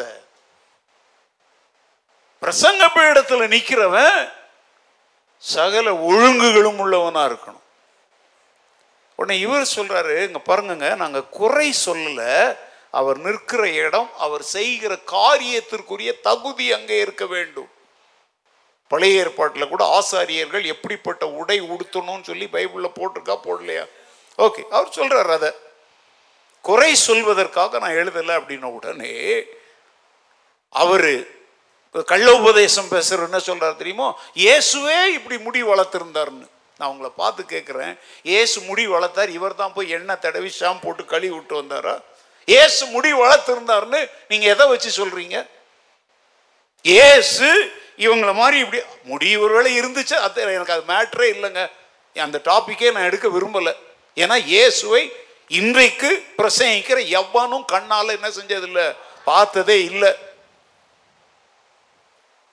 நீங்கள் யாராவது இயேசுவை பார்த்துருக்குறீங்களா? சும்மா இங்கே புருடெல்லாம் விட்டிங்கன்னா மைக்கை கொடுத்து எப்படி பார்த்தீங்கன்னு சொல்ல சொல்லிடுவேன். இந்த ஊரை ஏமாத்துற வேலைலாம் ஒழியணும். இயேசுவை பார்த்தேன், அப்படி இருந்தார், இப்படி. நான் சொல்லுங்கள், ஒருவனும் தேவனை ஒரு காலம் என்ன செய்ததில்லை. அவர் பூமியில மனித குமாரனாய் வாழ்ந்த போது அவர் காலத்துல வாழ்ந்தவங்க தான் அவரை பார்த்தாங்க. அந்த காலத்துல வீடியோவோ போட்டோகிராஃபிலாம் இருக்கல. ரெண்டாவது, பொதுவாக ஒவ்வொரு நாடுகளுக்கும் சில வழக்கங்கள் இருக்கும். இப்போ அரபு நாடுகள்லாம் போனால் நம்மளை மாதிரி இப்படி இருக்க மாட்டாங்கங்க. சிஎஸ்ஐ கத்தோலிக்கு பாதருங்க எப்படி அங்கி போட்டிருக்காங்க, அது மாதிரி தான் போடுறோம். அது அவங்க நாட்டுடைய வழக்கம். முடி வளர்த்திருப்பாங்கன்னா அது அவங்க நாட்டினுடைய ஒரு வழக்கம். உங்க போதனைகளை கேட்டுக்கொண்டிருக்கிற எத்தனை பேருடைய வீடுகளில் இயேசுநாதருடைய படத்தை வைத்திருக்கிறீங்கன்னு எனக்கு தெரியாது. நான் வந்து ஊழியம் ஆரம்பித்த காலம் முதல் இயேசு கிறிஸ்துவனுடைய உருவங்கள், படங்களை ஒருபோதும் மக்கள் வைத்துக் கொள்வதை, அதுதான் இயேசு என்று சொல்வதை நான் ஒருபோதும் அங்கீகரித்ததில்லை. நான் ஆண்டவரே சொல்லுகிறார், எனக்கு ஒப்பாக பொன், வெள்ளி, மண், மரம், கல் எதுலையும் எந்த ஒரு உருவத்தையும் என்ன செய்யக்கூடாது, அவைகளை நமஸ்கரிக்கவும். ஆனால் புதிய ஏற்பாட்டில் வரும்போது சொல்லுங்க, தேவன் எப்படி இருக்கிறார்? ஆவியாக இருக்கு. ஒரு ஆவியை எப்படிங்க நீங்கள் படம் பிடிப்பீங்க? இப்போ இன்னைக்கு நிறைய பிரபலமான ஊழியர்கள் அவங்க பத்திரிகையினுடைய அட்டை படத்தில் ஒரு படத்தை வரைஞ்சிருக்காங்க, அப்படி கர்லிங் ஹேரில் அப்படியே இருக்கிறாரு. அந்த படத்தை உங்கள்கிட்ட காட்டி இது யார் அப்படின்னா என்ன சொல்வீங்க? சொல்லுங்கங்க, ஏசுன்னு சொல்லுவீங்க. இந்த சொல்லுவீங்களா? ஏசு சார்னு சொல்லுவாங்க.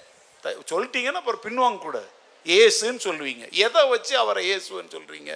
அவர் எங்கே அந்த போட்டோவுக்கு போஸ் கொடுத்தாரு? எல்லாரும் சொல்கிறாங்க. அதைத்தான் இப்போ நாங்கள் எல்லாரும் செய்யறதே நீயும் செய்யாத, வசனம் என்ன சொல்லுதோ அதை செய்யும் நாங்க சொல்றோம். இவ்வளவுதாங்க சீர்திருத்தங்கிறது. நீங்க இன்னைக்கு பல விதங்கள்ல பல்வேறு பிரபலமான ஊழியர்கள் இயேசுவின் படம்னு ஒண்ணு காட்டுறாங்கள, அவர் தான் இயேசு நீங்க சொன்னீங்கன்னா அந்த இயேசுவை எங்க பாத்தீங்க? அவருடைய இந்த போட்டோ எங்க யார் எடுத்தாங்க? புரியுதா? இதெல்லாம் வந்து அந்த நாட்களில் ரெண்டாம் நூற்றாண்டில் ஒரு ஸ்டீஃபன்கிற ஒரு யூதன் வந்து எனக்கு ஏசுநாதர் எனக்கு தரிசனம் கொடுத்து என்னை வரைந்து உலகமெல்லாம் அனுப்புன்னு சொன்னார்ன்னு சொல்லி அவன் கோடி கோடியாக சம்பாதிச்சான். அவ்வளோதான். சரி, இப்போ இவங்க என்ன சொல்கிறாங்கன்னா, இவர் வந்து இப்படி முடியெல்லாம் விட்டு இருக்கிற பார்த்தீங்களா, இயேசுவே நீளமான முடி வளர்த்துருந்தார் அப்படின்னு. யாரும் எதுவும் எழுத மாட்டுறாங்க. ஏன் கை சும்மா இருக்குமா? உடனே நான் சொன்னேன், இயேசு எங்க நீல முடி வளர்த்தார் என்று எந்த ஆதாரத்தை வைத்து சொல்லுகிறீர்கள் அப்படின்னு கேட்டேன். உடனே அவர் சொல்றாரு, இயேசுவே ஒரு நசரேயன் தானே அப்படின்னு சொல்றாரு. நசரேயன் அப்படின்னு உடனே பழைய ஏற்பாட்டில் நல்லா கவனிங்க, சிம்சோன் வந்து ஒரு நசரேயன்.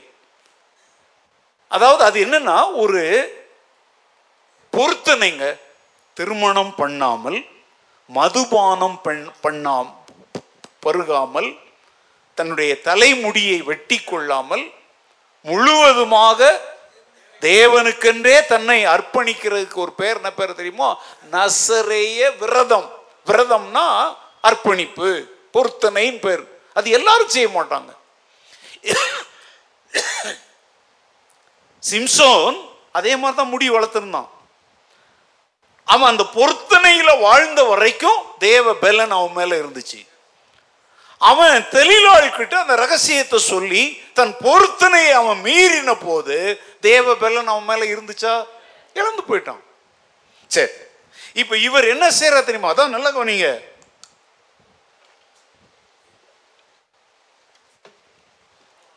நீங்க கூட நிறைய பேர் வந்து இயேசு கிறிஸ்து ஒரு நசரேயன் என்ற அந்த வார்த்தையை வச்சுக்கிட்டு சிம்சோனை போல அவர் திருமணம் பண்ணாமல் முயல முடி வளர்த்து அப்படின்ற அர்த்தத்தில் யாராவது இதுவரைக்கும் நினைச்சிட்டு இருந்தீங்கன்னா இன்னைக்கு மாத்திக்கோங்க. அவர் நசரேய விரதம் உள்ளவராயிருக்கவில்லை. நாசரேத்தூரில் அவர் வளர்ந்தபடியினால் அவரை இஸ் அ நசரேட் அப்படின்னு சொல்லுவாங்க. இப்போ நம்ம எல்லாம் பெங்களூர்ல வாழ்றோம். நம்மளை பத்தி பெங்களூருக்கு வெளியில் இருக்கிறவங்க என்ன சொல்லுவாங்க தெரியுமோ? இங்கிலீஷ்ல பெங்களூரியன்ஸ். பெங்களூரியன்ஸ் அப்படின்னா பெங்களூரில் வாழ்கிறவர்கள். இப்போ தமிழ்நாட்டில் வாழ்றவங்கள நம்ம என்ன சொல்றோம் தெரியுமா? தமிழியன்ஸ். கேரளாவில் வாழ்றவங்கள கேரளைட்ஸ்ன்னு சொல்றோம். அங்க கேரளாக்காரங்க மாத்திரம் தான் வாழ்றாங்களா? அதே மாதிரி நாசரேத்தூரில் அவர் வளர்ந்ததினாலே he was called as a Nazarite. அவர் நசரேய விரதம் உள்ளவராக இருக்கவில்லை. அதற்காக அவர் நீள முடி தாடி எல்லாம் வளர்த்துட்டு அலையல. உடனே நான் திரும்ப பதில் இதை எழுதினேன், இயேசு நசரேய விரதம் உள்ளவர் அல்ல பழைய ஏற்பாட்டு முறைப்படி. அதற்காக அவர் தாடி வளர்த்து முடி வளர்த்து அலையவில்லை. அவர் நாசரேத்தூரில் வளர்ந்ததினால் மாத்திரமே அவர் நசரேயன் என்று அழைக்கப்பட்டார். தயவு செய்து வேதத்தை புரட்டாதிருங்கள் அப்படின்னு ஒரு பதில் போட்டேன். இதுவரைக்கும் பதிலே வரல. இப்ப நல்லா கவனிங்க, எங்களை ஏன் ஆண்டவர் வச்சிருக்கிறார் இப்ப தெரியுதா? அநேக விவாதங்கள், பதிலளிக்கப்படாத கேள்விகள் வரும் பொழுது வேதத்திலிருந்து பதில் கொடுப்பதற்கு தான் வேத போதகர்களை தேவன் வைத்திருக்கிறார். நாய் இல்லாத ஊர்ல நரி அம்பலம் பண்ணிச்சான் அப்படின்னு சொல்லி நசரேயன் என்கிற வார்த்தையை எடுத்துக்கிட்டு சிம்சோனை போல இயேசு நசரேயனாய் இருந்தார் சொல்லி அவன் இஷ்டப்படிலாம் பேசுறத அனுமதிக்க மாட்டோம். அப்படிப்பட்ட கள்ள உபதேசங்கள், கள்ள ஊழியர்கள் பெருகுவதை நாங்கள் என்ன செய்வோம்? எதிர்த்து நிற்போம். இப்ப ஏன் அந்த விவாதம் அதோட முடிஞ்சிச்சு தெரியுமா? இயேசு நசரேய விரதம் இருந்து இப்படி நீள முடி வளர்த்துட்டு அலைஞ்சார் இல்லைங்கிறத வேதத்திலிருந்து சொன்ன போது புரியுது. நீங்களாம் நிறைய ஊழியக்காரங்க முடி வளர்த்துக்கிட்டு, பெண்களை போல முடிய வளர்த்துக்கிட்டு கேட்டா அவங்களும் என்ன சொல்லுவாங்க தெரியுமா? நாங்க நசரேய விரதத்துல இருக்கிறோம். புதிய ஏற்பாட்டில் நசரேய விரதம் என்று ஒன்று இல்லை. அதெல்லாம் பழைய ஏற்பாடோடு என்ன செஞ்சாச்சு? முடிஞ்சாச்சு. இன்னைக்கு யாரும் நான் நசரேய விரதம் இருக்கிறேன்னா என்ன செய்ய முடியாது? சொல்ல முடியாது. அது வேற. அப்படி இருந்தா நல்லா கவனிச்சுக்கோங்க, அண்ணகராக பிறந்தவர்கள் உண்டு, அண்ணகர்களாக அழைக்கப்பட்டவர்கள் உண்டு, அண்ணகர்கள் ஆக்கப்பட்டவர்கள் உண்டு. அப்படி யாராவது தங்களை ஆக்கிக்கிட்டாங்கன்னா தேவனுடைய ராஜ்யத்து நிமித்தம் தங்களை அண்ணகர்கள் ஆக்கி கொள்ளலாம். ஆனா அப்படி ஒரு அழைப்புலாம் இன்னைக்கு யாருக்கும் இல்லை. நசரேயனாக ஒரு விரதம் இருன்னு சொல்லி இந்த புதிய ஏற்பாட்டு காலத்துல தேவன் யாரையும் என்ன செய்ய மாட்டார்? அழைக்க மாட்டார். அப்படி ஒரு உபதேசம் வேதத்தில் இல்லை. அதனால நீட மொழி வளர்த்து சாமியாருங்க, எந்த சாமியார் நான் சொல்ல வேண்டியதில்லை, தினந்தோறும் அவரை பார்க்குறீங்க, இதெல்லாம் வேதத்திற்கு புறம்பானவைகள் என்று உலகத்திற்கு வெட்ட வெளிச்சமாய் நான் சொல்றேன். அவங்க சாமியார் வேஷத்தில் இருந்தாலும் சரி, டை கட்டி பேண்ட் ஷர்ட் போட்டுட்டு இருந்தாலும் சரி, நசரேய விரதத்தில் நான் வாழ்கிறேன், நீட முடி வளர்க்கிறேன் என்று சொல்லி உரிமை கொண்டாட இந்த வேதத்தின் அடிப்படையில எந்த ஊழியனுக்கும் அருகதை கிடையாது.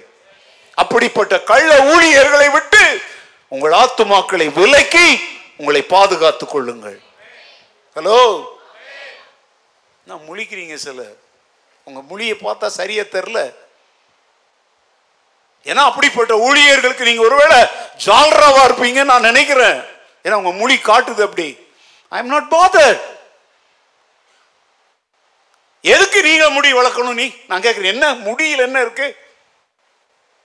நான் போன வாரம் சொன்னேன், நம் நான் வந்து சொன்னது பொதுவாக என் சபை பிள்ளைகளை பற்றி தான் சொன்னேன். உலகத்தில் இருக்கிற எல்லாரை பற்றி சொல்லுங்க, என் சபை பசங்க தாடி வைக்கிறத நான் என்ன செய்யலை, நான் விரும்ப. இது பர்சனல், இது உபதேசம் இல்லை. நான் சொல்ற புரியுதா? நான் வந்து ஏன்னா சின்ன பசங்க கூட இந்த கல்யாணத்தில் கூட அவன் அந்த ஆட்டுத்தாடி வச்சுருந்தான். நான் கோபமாகும் கல்யாணத்தில் அவன் வந்து நான் அவ்வளோ சந்தோஷமாக இருக்குல்ல, நான் நான் ஓப்பனாக சொல்கிறேன்ப்போ. நான் நினச்சேன் நீ நல்லா ட்ரிம் பண்ணி அப்படி மாப்பிள்ளை மாதிரி வருவேன்னு. நீ பாதி சாமியாராக வந்திருந்தேன்னா எனக்கு கோபம் வந்துருச்சு. சீரியஸாக சொல்கிறேன். இனி கூட கல்யாணம் எவனாவது பண்ணுறதா இருந்தால் உங்களுக்கு சொல்கிறேன், ஒழுங்கு, டீசன்சி, கிறிஸ்தவன்னா அப்படிலாம் நான் சொல்கிறேன். உனக்கு விருப்பம் இருக்குது அது வேற. ஒரு திருமணங்கிறது ஒரு முக்கியமான ஒரு நேரம். அதெல்லாம் வந்து ஒரு இது வரைக்கும் நம்ம சர்ச்சில் அவ்வளோ போட்டோ, அவ்வளோ வீடியோகிராஃபர்லாம் இருந்ததே இல்லை. இவ்வளோ பண்ணிவிட்டு இங்கே இதுக்கு கொஞ்சம் தாடி, ஏன் இஷ்டம், ஓகே உன் இஷ்டம் தான்ப்பா வச்சுக்கோ. ஆனால் எது செய்தாலும் அதில் என்ன இருக்கணும்? ஒரு காரணம், கருத்து இருக்கணும். ஒரு பையனை நான் கேட்குறேன், இல்லை பாப்பா தாடி வச்சா எனக்குங்க அப்படியே அரிக்குது. நான் சொன்னேன், ரொம்ப கோபம் வந்துச்சு. நான் சொன்னேன் ஆசிட் போட்டு கழுவு, அரிப்பெல்லாம் போயிடும் அப்படின்னு. ஆசிட்னாலே என்னன்னு தெரியாதா? ஏங்க அப்படி அரிப்பு வருதா உங்களுக்கு? ஏன் இவ்வளோ முடி வச்சுருக்கேன் உங்களுக்குலாம்? அது வர்றது வரும், இயற்கை. அதுக்கு சுத்திகரிக்கிற சாதனங்கள் இருக்குது. இல்லை எனக்கு நான் பிளேட் போட்டு இப்படி ஷேவ் பண்ணால் கட்டி கட்டியாக வருது, வரும். அதெல்லாம் இழிச்சவாயம் எவனாவது இருந்தால் வரும். என்கிட்டலாம் வராது, வா நான் ஷேவ் பண்ணி விடுறேன். இதெல்லாம் என்ன தெரியுமாங்க? இன்றைய சினிமாவினுடைய மோகம். சினிமாவில் நடிக்கிற பயல்கள்லாம் அப்படியே ஆட்டு தாடி, குறுந்தாடி, அந்த தாடி, இந்த தாடி. நீங்கள் ஒன்றும் வருத்தப்படாதீங்க, சேவியர் என்னையே பார்க்குறாரு. அவர் நான் பார்த்த காலத்துலேருந்து அப்படி இருக்கிறார். அவர் இருந்துட்டு போட்டோம். ஆனால் அவங்க பையனை வைக்கக்கூடாதுன்னு நான் திட்டிகிட்டு தான் இருக்கிறேன். ஆனால் அவனும் அப்பப்போ வைக்கிறான், எடுக்கிறான். என்னடா பையன் அங்கேருந்து முறைக்கிற நீ? நான் என்ன சொல்கிறேன் தெரியுமா? எங்கே இருந்து இது வருதுங்கிறது தான் எனக்கு முக்கியம். சினிமாவை காப்பி அடிக்க தேவன் உன்னை அழைக்கலை. இப்போ சரீரம் தேவனுடைய ஆலயம். அதை சகல கனத்தோடும் கௌரவத்தோடும் பாதுகாக்க வேண்டியது யாருடைய கடமை? உன்னுடைய கடமை. இப்போ உன்னை வந்து கேட்குறாங்க, ஏன் தம்பி நீ தாடி வச்சிருக்கிற அப்படின்னா என்ன பதில் சொல்லு? ஒரு கிறிஸ்தவனா நீ சொல்லுப்பா. உங்கள் சர்ச்சுங்களில் போகிற எல்லாருமே தாடி தான் வைப்பாங்களான்னா நீ அதுக்கு என்ன பதில் சொல்லுவ? நான் நசரேய விரதம் இருக்கேன்னா அப்போ உனக்கு கல்யாணம் கிடையாது. இப்போ சொல்கிறேன், இங்கே உட்காந்துருக்க பசங்க எல்லாருக்கும் சொல்கிறேன், நீ தாடி வச்சிருக்கன்னா உனக்கு கல்யாணம் கிடையாது. அவன் சாமியாரா சன்னியாசியா எமயமலையில் போகிறவன் வச்சுட்டு போகிறான். இப்போ நீ வச்சிருக்கிறன்னா கல்யாணத்தை மறந்துட்டு எந்த பொண்ணையும் திரும்பி கூட பார்க்கக்கூடாது. சீரியஸ். நான் ஜோக்கெல்லாம் பண்ணுறேன், எனக்கு ஜோக் பண்ணுறதுக்கு நேரம் கிடையாது. இதெல்லாம் பைபிளில் வந்து நீ சம்மந்தப்படுத்தக்கூடாது. ஏசுநாதரே எங்கே பார்த்த? ஏசுநாதரை தாடியோட நீ எங்கே பார்த்த? எங்கே வந்து உன் முன்னாடி ஏசுநாதர் தாடியோடு நின்னாரு? உலகம் எங்கும் உள்ள எல்லாருக்கும் தான் சொல்றாங்க, ஏசுநாதரை நீண்ட முடியோடும் தாடியோடும் எவனும் எங்கேயும் என்ன செஞ்சதில்லை, பார்த்ததில்லை. ஏசு யாருக்கும் அப்படிப்பட்ட ஒரு போஸ் கொடுக்கவும் இல்லை. இந்த தாடியிலேயே சரித்திரத்தில் பாருங்க, இப்படி ஒரு தாடி வச்சா அதுக்கு ஒரு அர்த்தம், இப்படி ஒரு தாடி வச்சா அர்த்தம், எவ்வளோ வெளியிடுறாங்க இன்னைக்கு. இந்த பிரெஞ்சு பியர்டுன்னு சொல்கிறாங்க, அதுக்கு ஒரு அர்த்தம் சொல்கிறாங்க. இப்படி வச்சா இதுக்கு ஒரு அர்த்தம் சொல்கிறாங்க. செக்ஸ் ரிலேட்டடான ஒரு தாடியை சொல்கிறாங்க. எத்தனையோ கேவலமான அர்த்தங்கள் இருக்குது. நான் ஏன் இந்த காரியத்தை இங்கே சொல்கிறேன்னா, இன்னைக்கு தமிழ்நாட்டில் அப்படியே ஒரு ஊழியக்காரன் சடமுடியோட டை கட்டிக்கிட்டு ஷர்ட் பேண்ட் போட்டுக்கிட்டு ஊழியன்சர், அவன் பின்னாடியும் ஒரு பெரிய கூட்டம். இப்படிப்பட்ட கள்ள உபதேசங்கள் நாட்டிலே பெருகி கொண்டிருக்கிறதுனால இன்றைக்கு இதை சொல்லி நான் உங்களை எச்சரிக்கிறேன். ஒரு சத்தம் வர மாட்டேன். ஏன் உங்களுக்கு தாடி வளர்த்து தாடி வளர்த்து அதுக்காக சடை வளர்க்கணுமாங்க? அப்படி பிச்சிக்க முடியாதபடி எனக்கு அதை பார்த்துட்டு ரொம்ப வருத்தமாக இருந்துச்சு. வைராக்கியத்தோட பதிலை எழுதுனேன். இன்னைக்கு எனக்கு ஒரு பெரிய சமாதானம், சந்தோஷம். அட்லீஸ்ட் இது சுற்றிக்கிட்டே இருக்கும், உலகமெல்லாம் சுற்றிக்கிட்டே இருக்கும். இது இதை பலர் ஷேர் பண்ணுவாங்க. அட்லீஸ்ட் புதிய ஏற்பாட்டில் இப்படிப்பட்ட ஒரு ஊழியம்லாம் இல்லைங்கிறத மக்கள் இனிமேல் என்ன செய்வாங்க? புரிந்து கொள்ளுவாங்க. ஹலோ, வேதத்தில் இல்லாத எதையும் நீங்களும் பின்பற்றாதீங்க. யாராவது பின்பற்றினால் அவர்களையும் நீங்கள் என்ன செய்யாதீங்க? பின்பற்றாதீங்க. வேதம் என்ன சொல்லுதோ அதை மாத்திரம் பின்பற்றுவோம். இதில் ஒரு மூலம் கூட்டவும் வேண்டாம், ஒரு மூலம் குறைக்கவும் வேண்டாம். உள்ளதை உள்ளபடி பின்பற்றுவோம். பின்பற்றலாமா? சரி, கர்த்தர் உங்களை ஆசீர்வதிக்கட்டும். மீட்கப்படாத நிலைமையில் வாழ்கிற ஒரு மனிதனுடைய பரிதாபமான நிலைமை என்ன அப்படின்னு சொல்லி இது வரைக்கும் உங்களுக்கு எத்தனை காரியம் சொன்னேன்? மூன்று வசனங்கள்ல இருந்து சொன்னேன். எபேசியர் ரெண்டு பனிரெண்டு, யோபு இருபத்தி ஐந்து நாலு முதல் ஆறு வரை, யோவான் எட்டு நாற்பத்தி நான்கு.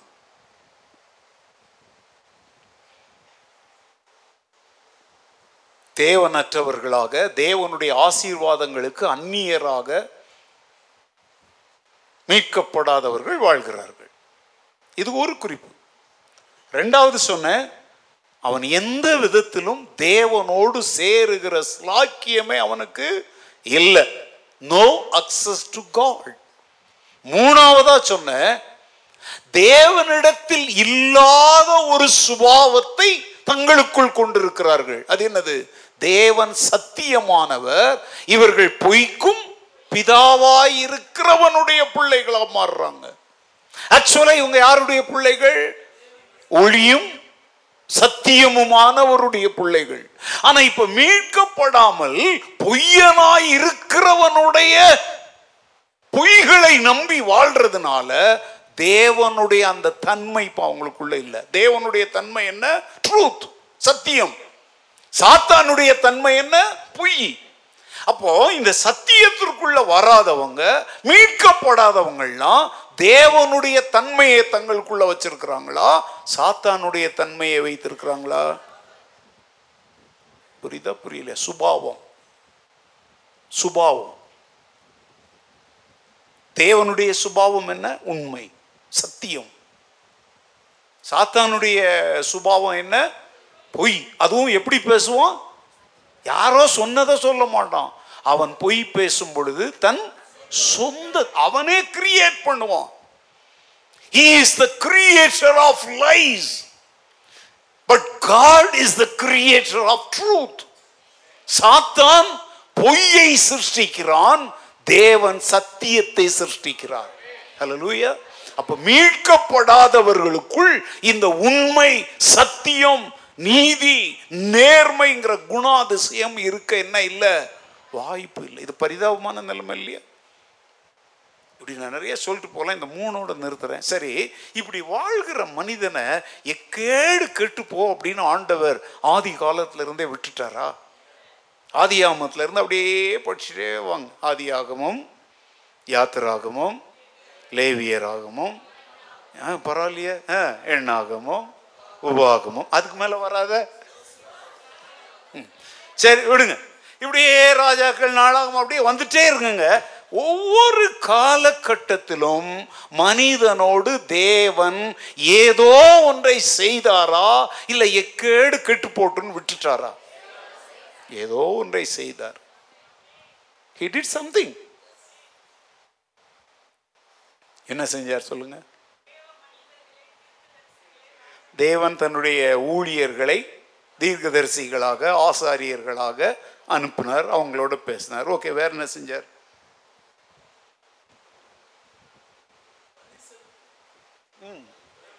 தப்போ சரியோ சொல்றத பலி, பலிகள், காணிக்கைகள், உடன்படிக்கைகள்,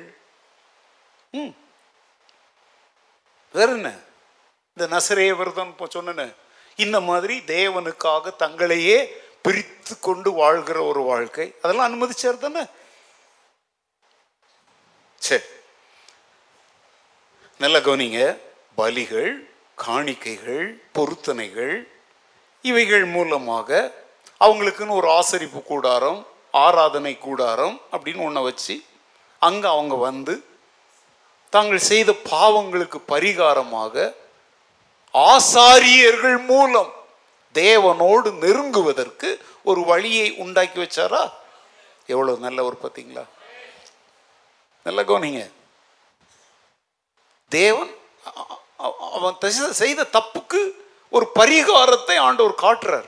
இப்படி செஞ்சானா இப்படி செய்ய, இப்படி செஞ்சானா இந்த மாதிரி பலி செலுத்து, சமாதான பலி, பான பலி, போஜன பலி, பலவிதமான பலிலாம் லேவியராகமத்தில் படிச்சு பார்க்கணும். நீங்கள் வெறும் சங்கீதத்தின் நீதிமொழிகளையுமே உருட்டிக்கிட்டு இருக்கிற வரைக்கும் உருப்படவே மாட்டீங்க. எல்லா புஸ்தகத்தையும் படிங்க. புரியலைனாலும் கவலை இல்லை, புரியலைனாலும் பயப்படாதீங்க. நீங்கள் பாட்டு படிச்சுட்டே போங்க. உங்களுக்கு எந்த இடத்துல எந்த வெளிச்சத்தை காட்டணும்னு ஆண்டவருக்கு தெரியும். ஹலோ, இப்போ நாங்கள்லாம் அப்படிதாங்க படிக்கிறோம். எல்லாருமே பைபிள் காலேஜில் போயிட்டு அப்படி ஒன்றும் நான் கூட தான் பைபிள் காலேஜில் டீச் பண்ணியிருக்கேன், நான் கூட தான் படிச்சிருக்கிறேன், அப்படி எல்லாத்தையுமே அவங்க கற்றுத்தரல. ஒரு சின்ன சின்ன காரியங்களை கற்றுத்தருவாங்க. சகல சத்தியத்திற்குள்ளும் நடத்துகிற ஒரு ஒரே ஒருவர், அவர் பரிசுத்த ஆவியானவர். அவர் கூட வெளிப்பாடுகள் மூலம்லாம் பேச மாட்டார், வேதத்தின் மூலம்தான் பேசுவார். ஹலோ,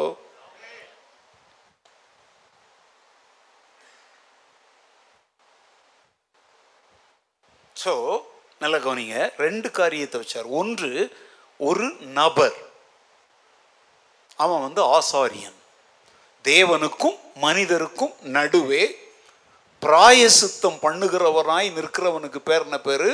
ஆசாரியன். He is a person. இன்னொன்று வந்து அவன் மூலமாக இந்த மனிதன் தேவன் அண்டை வருவதற்கு ஒரு காரியம், அதுக்கு பேர் வந்து சாக்ரிஃபைஸ், பலிகள். அந்த பலிகள் என்பது ஒவ்வொருத்தருக்கும் ஒவ்வொரு விதம். ரெண்டு காட்டு புறா குஞ்சை கூட என்னவா கொண்டு வரலாம், ஏழையா இருந்தா, இல்ல நிலத்தினுடைய முதற்கனிகளை கூட என்னவா கொண்டு வரலாம். நீ ஒலிவ எண்ணெய் எடுக்கிறியா, அதனுடைய முதற்கனியை கொண்டு வரலாம். திராட்சை பழம் இருக்கிறியா, அதனுடைய முதற்கனியை கொண்டு வரலாம். கோதுமையா இருக்கு, அப்படிலாம் இருக்கா பைபிள்ல? சரி, நல்லா கவனிங்க. ஒரு நபரை தேவன் தந்தார். அவன் யாரு? தேவனுக்கும் மனிதனுக்கும் நடுவே மத்தியஸ்தராய் நிற்கிறவன்.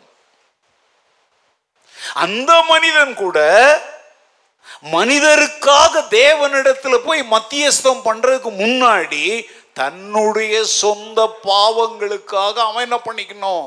நிவர்த்தி பண்ணிக்கணும். ஏன்னா அவனும் பாவிதான். அதனாலதான் நல்ல கவனிங்க, ரெண்டு காரியம் சொன்னேன். என்ன சொன்ன? ஆசாரியர்கள், ரெண்டாவது என்னது? பலிகள். இந்த ரெண்டு வழியை தேவன் வச்சிருந்தார். இதன் மூலம் மீட்பை இழந்து போன மனிதன், மீட்கப்படாத மனிதன் தேவனோடு நல்மனம் பொருந்த சமாதானம் அடைய ஒரு வழியை தேவன் ஏற்படுத்தி கொடுத்தார். ஆனால் அது நிரந்தரமானதல்ல. இவைகளெல்லாம் வரப்போகிற காரியங்களுக்கு நிழலாட்டமாய் தேவன் செய்தார். இன்னைக்கு எதுக்கு எடுத்தாலும் நிறைய பேர், இப்போ நான் சொன்னேன், இந்த சடமுடி வளர்க்குறதுக்கெல்லாம் பழைய ஏற்பாடில் அவங்கெல்லாம் வளர்க்கலையா அப்படின்னா, அதெல்லாம் எது வரைக்கும் தெரியுமாங்க? நிழல் ஒரு நேரத்தில் நிஜமாக மாறிடுச்சு. கல்வாரி சிலுவை வந்து நிழல் கிடையாது, அது நிஜம். பழைய ஏற்பாட்டில் இருக்க எல்லாருமே எதை நோக்கி பயணம் செய்தாங்க? சிலுவையை நோக்கி. சோ பழைய ஏற்பாட்டினுடைய பயணம் எங்க முடிஞ்சிருச்சு? சிலுவையில முடிஞ்சாச்சு. நியாய பிரமாணங்களும் தீர்க்க தரிசனங்களையாவது நான் அழிக்க வரல, அவைகளை என்ன செய்ய வந்தேன்? எங்க நிறைவேற்றினார்? சிலுவையில நிறைவேற்றினதுனால தான் எல்லாம் முடிந்தது என்று சொல்லி தன் தலையை சாய்த்து என்னத்தை விட்டார்? நல்லா கவனிக்கணும். அதுக்காக பழைய ஏற்பாடு அப்படியே நூற்று நூறுக்கு நம்ம சம்பந்தம் இல்லைன்னு நான் சொல்லலை. அதுல இருந்து இன்னமும் நாம் பின்பற்ற வேண்டிய சில நித்திய கட்டளைகள் இருக்குது. ஆனால் அந்த காலத்திற்கு மாத்திரம் பொருந்துகிற கட்டளைகளும் இருக்குது. சோ பலிகளும் ஆசாரியருமாக இருந்ததை இப்ப என்ன செய்தார்னா, மனிதன் அதனால பூரணப்படவில்லை. அப்பப்போ அப்பப்போ அப்பப்போ போய் என்ன செஞ்சுக்கிட்டே இருக்கிறான்? தன் வாழ்க்கையை சரிப்படுத்துறான், திருப்பி வரான், திரும்ப போறான், இப்படி போயிட்டே இருக்கு. அதனால தான் பைபிள் சொல்லுது, கலாத்தியர் நாலு நாளில் படிக்கிறோம், காலங்கள் நிறைவேறின பொழுது ஸ்திரீனிடத்தில் பிறந்தவர் என்று இயேசுவை குறித்து பைபிள் சொல்லுது. என்ன நிறைவேறின பொழுது அப்படின்னா, பழைய ஏற்பாட்டு தீர்க்கதரிசிகளை கொண்டு ஒரு மேசியா வரப்போகிறார். அவர் எப்படிப்பட்டவராயிருப்பார்? யாரிடத்தில் பிறப்பார்? அவருடைய பேர் என்ன? இதெல்லாம் பழைய ஏற்பாட்டில் எழுதியிருக்குதா? அதன் தான் காலங்கள் நிறைவேறுறது. ஆதியாகமும் மூணு பதினஞ்சுலேயே சொல்லிட்டாருங்க, உன் வித்துக்கும் அவள் வித்துக்கும் என்னத்தை உண்டாக்குவேன். அது யாரை பற்றிய வாக்கு தத்துவம்? மீட்பரை பற்றிய வாக்கு தத்துவம். அப்போ ஆனா அது அங்கேயே நிறைவேறல, காலங்கள் கடந்து போகுது.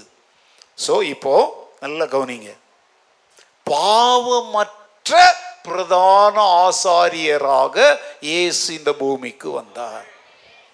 இனிமேல் மிருகங்கள் இரத்தத்தை சிந்துதல், பொருட்களை கொண்டு பலி செலுத்துதல் அவசியம் இல்லை என்று தன்னை தானே பலியாக ஒப்பு கொடுத்தார். அதனால நம்முடைய பரிபூரணமான பலி அவர்தான். ஒரே பிரதான ஆசாரியரும் அவர்தான். அதனாலதான் இன்றைக்கு புதிய ஏற்பாட்டுல ஆசாரியர்கள் என்று ஆண்டவர் யாரையும் என்ன செய்யல. என்னங்க முழிக்கிறீங்க? பாட்டு பாடுற ஆசாரியராக லேவி, அது வசனத்துல இருக்குது, போட்டு பாடிட்டு கிடக்குறோம். அதனால புதிய ஏற்பாட்டில் ஆசாரிய ஊழியம் ஆசாரிய ஊழியம் சொல்லி யாராவது ஒரு புது உபதேசத்தை எங்கேயாவது எழுப்பி விட்டா கொஞ்சம் எப்படி இருங்க. ஆசாரிய ஊழியம் இருந்தால் இன்னைக்கு என்னவும் செலுத்தணும், அப்போ பலியும் செலுத்தணும். பலி செலுத்துறதுக்கு அவசியம் இல்லாம தம்மை தாமே முழுமையான பலியாக இயேசு ஒப்பு கொடுத்துட்டார்ல. அப்புறம் எதுக்கு இப்போ பலி? அப்புறம் எதுக்கு இப்போ கேண்டில்? இப்ப எதுக்கு தூபம் போடுறது? இன்னைக்கு எதுக்கு ஆலயத்தை அந்த துணி இந்த துணியால் அலங்கரிக்கிறது? இப்ப புரியுதா உங்களுக்கு? இன்னைக்கு பாரம்பரிய சபைகள் என்று சொல்லுகிற அநேகர் தங்களுடைய சபைகளுக்குள்ள இன்னமும் அந்த பழைய ஏற்பாட்டின் பல்வேறு முறைமைகளை என்ன பண்ணிட்டு தான் இருக்கிறாங்க. ஒரு சங்கிலியில் ஒன்று பிடிச்சிருப்பாங்க, அப்படியே என்ன போட்டு என்ன செய்வாங்க, ஆற்றுறாங்களே. அப்போ இயேசு சிலுவையில மரித்தது எதற்காக? நியாயப்பிரமாணங்களையும் தீர்க்க தரிசனங்களையும் யாராலும் முழுமையாய் நிறைவேற்ற முடியாதுங்கிறதுனால தான் இயேசு தன்னிலே அதை நிறைவேற்றினார். அவர் நிறைவேற்றி முடிச்சதை திரும்ப செஞ்சுக்கிட்டு இருந்தா, அப்போ இயேசுவனுடைய சிலுவை மரணம் உயிர் தெழுதலுக்கு இவங்க என்ன கொடுக்கலன்னு அர்த்தம், முக்கியத்துவம். ஆமாம், சர்ச்சில் வந்து கேண்டில் கொளுத்துறதெல்லாம் நான் எப்பவும் சொல்கிறேங்க, மூட பழக்க வழக்கம். பழைய ஏற்பாட்டில் இருந்துச்சு. ஆலயத்தில் போவாங்க, இரவும் பகலும் ஒலிவ எண்ணெயை ஊற்றி குத்து விளக்கு எரியா அணையாதபடி என்ன செஞ்சுக்குவாங்க, பார்த்துக்குவாங்க. இன்னைக்கு அப்படின்லாம் இல்லை. இன்னைக்கு வந்து அவர் ஒளியாய் இருக்கிறார், நாமும் ஒளியாய் இருக்கிறோம். அவர் ஒளியில் இருக்கிறது போல நாமும் ஒளியில் இருக்கிறோம், ஒளியில் நடக்கிறோம். இன்னைக்கு கேண்டில் வெளிச்சமோ குத்து விளக்கோ எண்ணெய் அதுல ஊத்துறதெல்லாம் இன்னைக்கு சபையில இல்லவே இல்லை. நாங்க சொல்ற சத்தியம் புரியுதா புரியலையா? ஹலோ, உங்க ரெஸ்பான்ஸை நான் தெரிஞ்சுக்க விரும்புறேன். இல்லை குத்து விளக்கு வைக்கணுமா சர்ச்சில்? இன்னைக்கு வைக்கிறாங்க நிறைய சபை. நீங்களாம் கொஞ்சம் சபைகளை தானே பார்த்துருப்பீங்க, நான் பார்க்காத சபைகளா? நானே சொல்றேங்க, எத்தனையோ சபைகள்ல என்னை விட உயரமான குத்து விளக்கு அங்க எரிஞ்சுக்கிட்டு இருக்கும். இங்க நின்று நான் பிரசவம் பண்ணிட்டு வந்திருக்கிறேன்.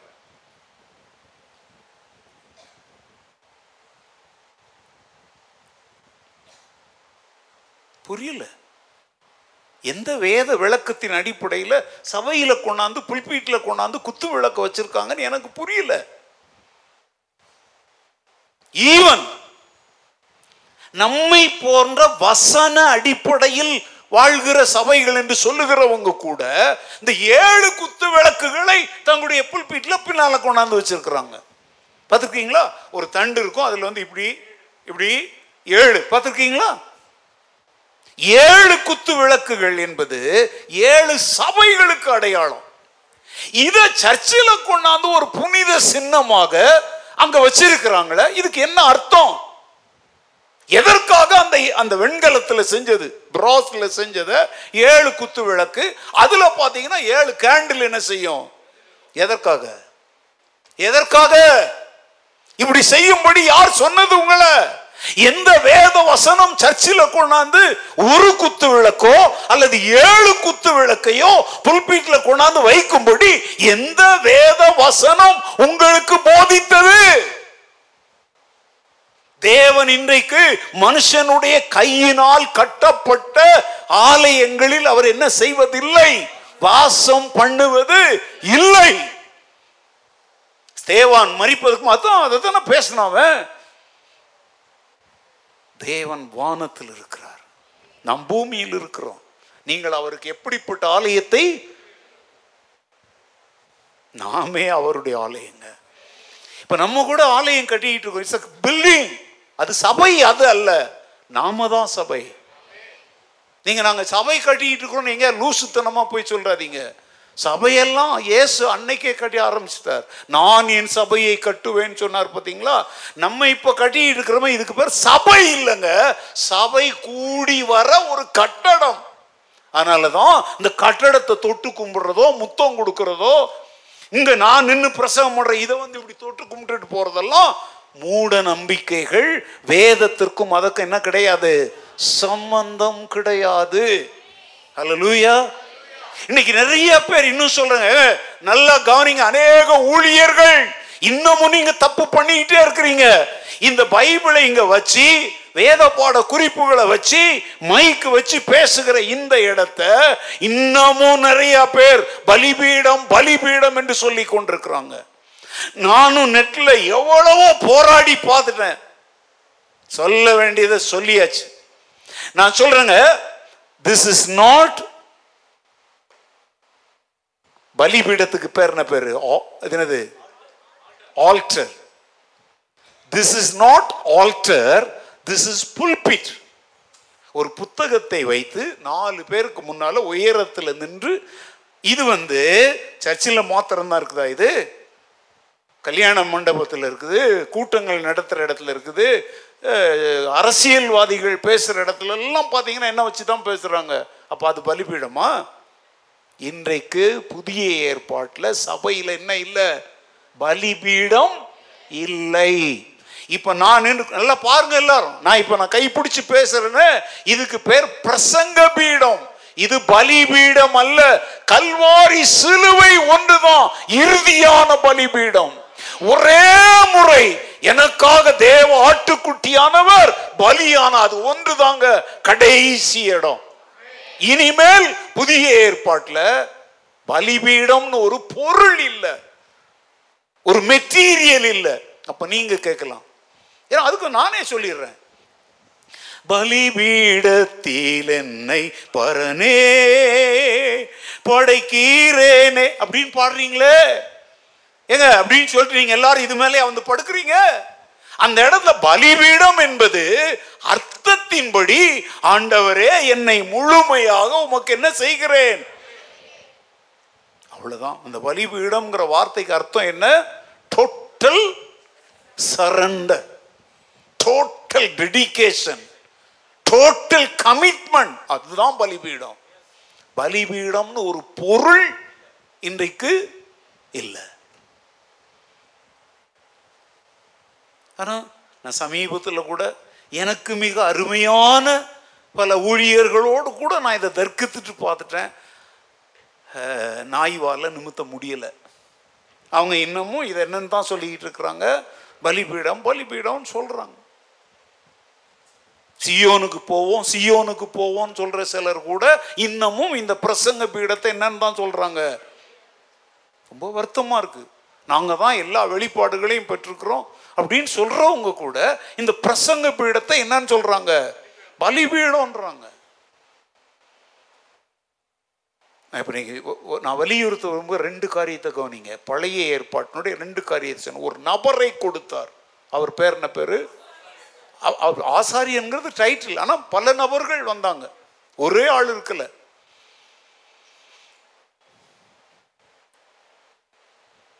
அந்த ஆசாரியன் மூலமாக இவங்க வருவாங்க, ஒரு பலி பொருளை கொண்டு வருவாங்க. அவர் அதை வாங்கி ஆண்டவரே இவங்களுடைய பாவங்களை மன்னியும் மீறுதல்களை மன்னியும் சொல்லி அந்த பலி அசைவாட்டும் பலியாக இருந்தால் அசைவாட்டுவார், போஜன பலியாக இருந்தால் ஸ்தோத்திரம் பண்ணி வைப்பார், லேவியர்கள் ஆசாரியர்கள் சாப்பிடுவாங்க, சர்வாங்க தகன பலியாக இருந்தால் அந்த ஆட்டையோ மாட்டையோ வெட்டி அதை கழுவி அதுக்கெல்லாம் அந்த பைபிளில் போட்டிருக்கு. அதை யார் சுத்தம் பண்ணணும், அதெல்லாம் கொண்டு போய் என்ன செய்யணும், எங்கே எரிக்கிறதா இருந்தால் எங்கே எரிக்கணும், பைபிளில் போட்டிருக்கு. இன்னைக்கு அதெல்லாம் இருக்குதுன்னு நினைக்கிறீங்களா? அப்போ பலிபீடம்ங்கிற வார்த்தையை நீங்கள் சொன்னீங்கன்னா அப்போ இன்னமும் நீங்கள் நியாயபுரமான உபதேசத்திலிருந்து என்ன அடையலை? விடுதலை அடையலை. இன்னைக்கு நிறைய கிறிஸ்தவங்க பத்து கட்டளைகளை கை கொள்றியா நீ அப்படின்னு கேட்பாங்க. நான் சொல்கிறேன் சாரி, பத்து கற்பு கட்டளை இல்லை. பத்து கட்டளை என்பது ஒன்று ஒன்றுக்கும் ஒரு தலைப்பு தான். அந்த ஒவ்வொரு கட்டளைக்குள்ளேயும் நூறு இரநூறு இருக்குது. கிறிஸ்தவர்கள் பத்து கட்டளைகளை கை கொள்ளுகிறவர்கள் அல்ல. அது வந்து ஒரு இன்ட்ரோடக்ஷனாக ஆண்டவர் எழுதி கொடுத்தார். நீங்கள் கூட நிறைய பேர் நல்லா கவனிங்க, பத்து கட்டளை சொன்னார்ல அவ்வளோதான் முடிஞ்சா, அதற்குரிய விளக்கம் என்னன்னு தெரியாமல் உட்கார்ந்துருந்தாங்க. இயேசு அதற்குரிய ஒவ்வொரு விளக்கத்தையும் கொடுத்தார். மலை பிரசங்கத்தில் படிச்சு பாருங்க, அங்க அப்படி சொல்லி இருக்கிறதே நான் உங்களுக்கு சொல்லுகிறேன் அப்படின்னு சொல்றாரு பாத்தீங்களா. அதெல்லாம் அதனுடைய இந்த காலகட்டத்தினுடைய விளக்கம் என்ன என்பதை இயேசு சொன்னார். கொலை செய்யாதிருப்பாயாக என்று சொல்லப்பட்டிருக்கிறதே, இது வந்து பத்து கட்டளையில ஒண்ணா. அப்போ கொலை செஞ்சாதான் அது என்னது? பாவம். சரி, இயேசு என்ன சொல்றாரு தெரியுமா? நான் உங்களுக்கு சொல்லுகிறேன். காரணம் இல்லாமல் தன் சகோதரனை பார்த்து மூடனே என்று சொல்லுகிறவன் மனுஷ கொலை பாதகனாயிருக்கிறான். சரி, பத்து கற்பனைகள் உண்டு. விபச்சாரம் செய்யாதிருப்பாயாக. இயேசு சொல்றார் நான் உங்களுக்கு சொல்லுகிறேன், ஒரு ஸ்திரியை இச்சையோடு பார்க்கிற எவனும் அவளோடு என்ன செய்தாயிற்று? விபச்சாரம் செய்தாயிற்று. நல்லா கவனிங்க. அப்போ அதனுடைய விளக்கத்தை இங்கு கொண்டு வர்றாரு பாருங்க. அங்க நீ சரீரத்தில் செஞ்சாதான் விபசாரம், இங்க நீ உன் எண்ணத்துல தவறான நோக்கத்தோட பார்த்தாலே யூ ஆர் கரப்டட். அங்க வந்து சரீரம் சம்பந்தப்பட்டது, இங்க ஆத்துமா சம்பந்தப்பட்டது. ஹல்லேலூயா. நல்லா கவனிங்க. அதனால தான் புதிய ஏற்பாட்டுக்கு விசுவாசிகள் நல்லா கவனிக்கணும். கையை கழுவிட்டு வந்தேன், காலை கழுவிட்டு வந்தேன், முகத்தை கழுவிட்டு வந்தேன், தலைக்கு குளிச்சுட்டு வந்தேன், தீட்டாயிட்டு அதனால கர்த்தருடைய பந்தியில் வரலன்னு சொல்லி இந்த மாதிரி புருடா உபதேசங்களெல்லாம் நம்ப வேண்டான்னு தைரியமாக சொல்கிறோம். புதிய ஏற்பாட்டெல்லாம் தீட்டுன்னு ஒன்று கிடையாதுமா. தீட்டு இருக்குது. என்ன தீட்டு தெரியுமா? நீ செஞ்ச ஏதோ ஒரு காரணத்தினால காரியத்தினால தேவன் அண்டை நெருங்கி வர முடியாம திருட்டு மொழி முடிச்சுட்டு ஒதுங்கி ஓடுறியா, அதுதான் தீட்டு.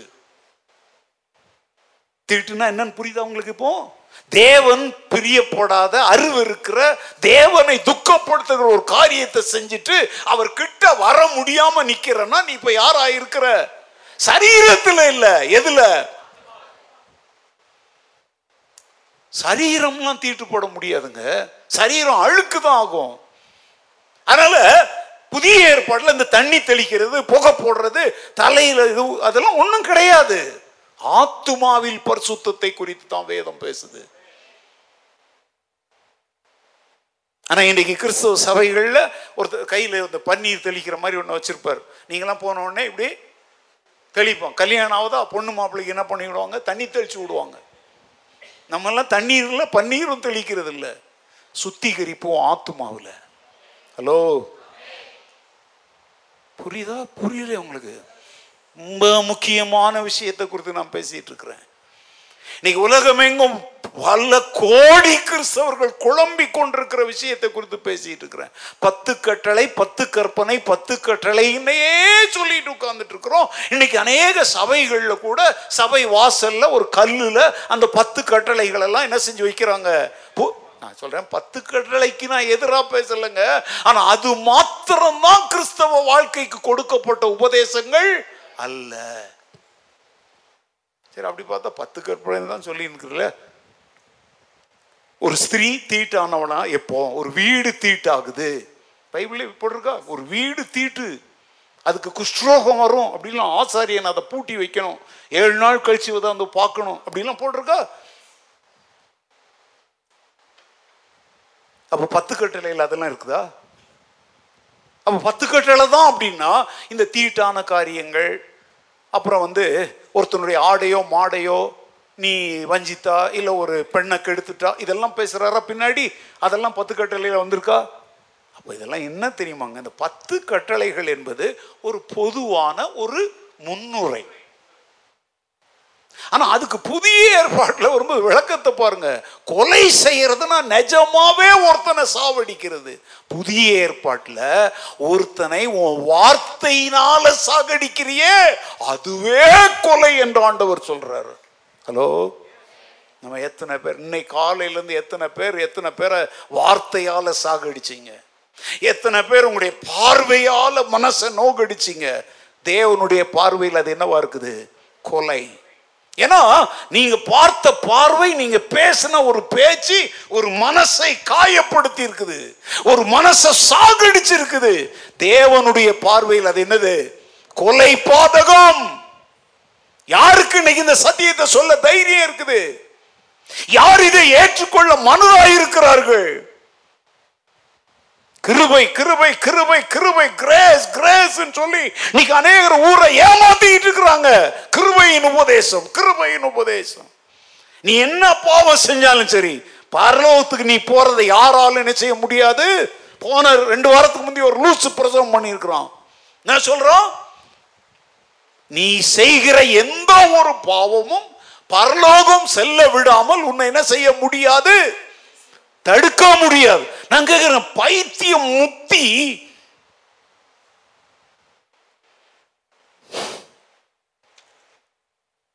என்ன துணிகரமான உபதேசமா கேட்டா? கிருபை, கர்த்தர் இரக்கமும் மன, அப்படியே அந்த குரல் மாறிடும். கர்த்தர் இரக்கமும் மன உருக்கும், ஓ நீடிய சாந்தம்.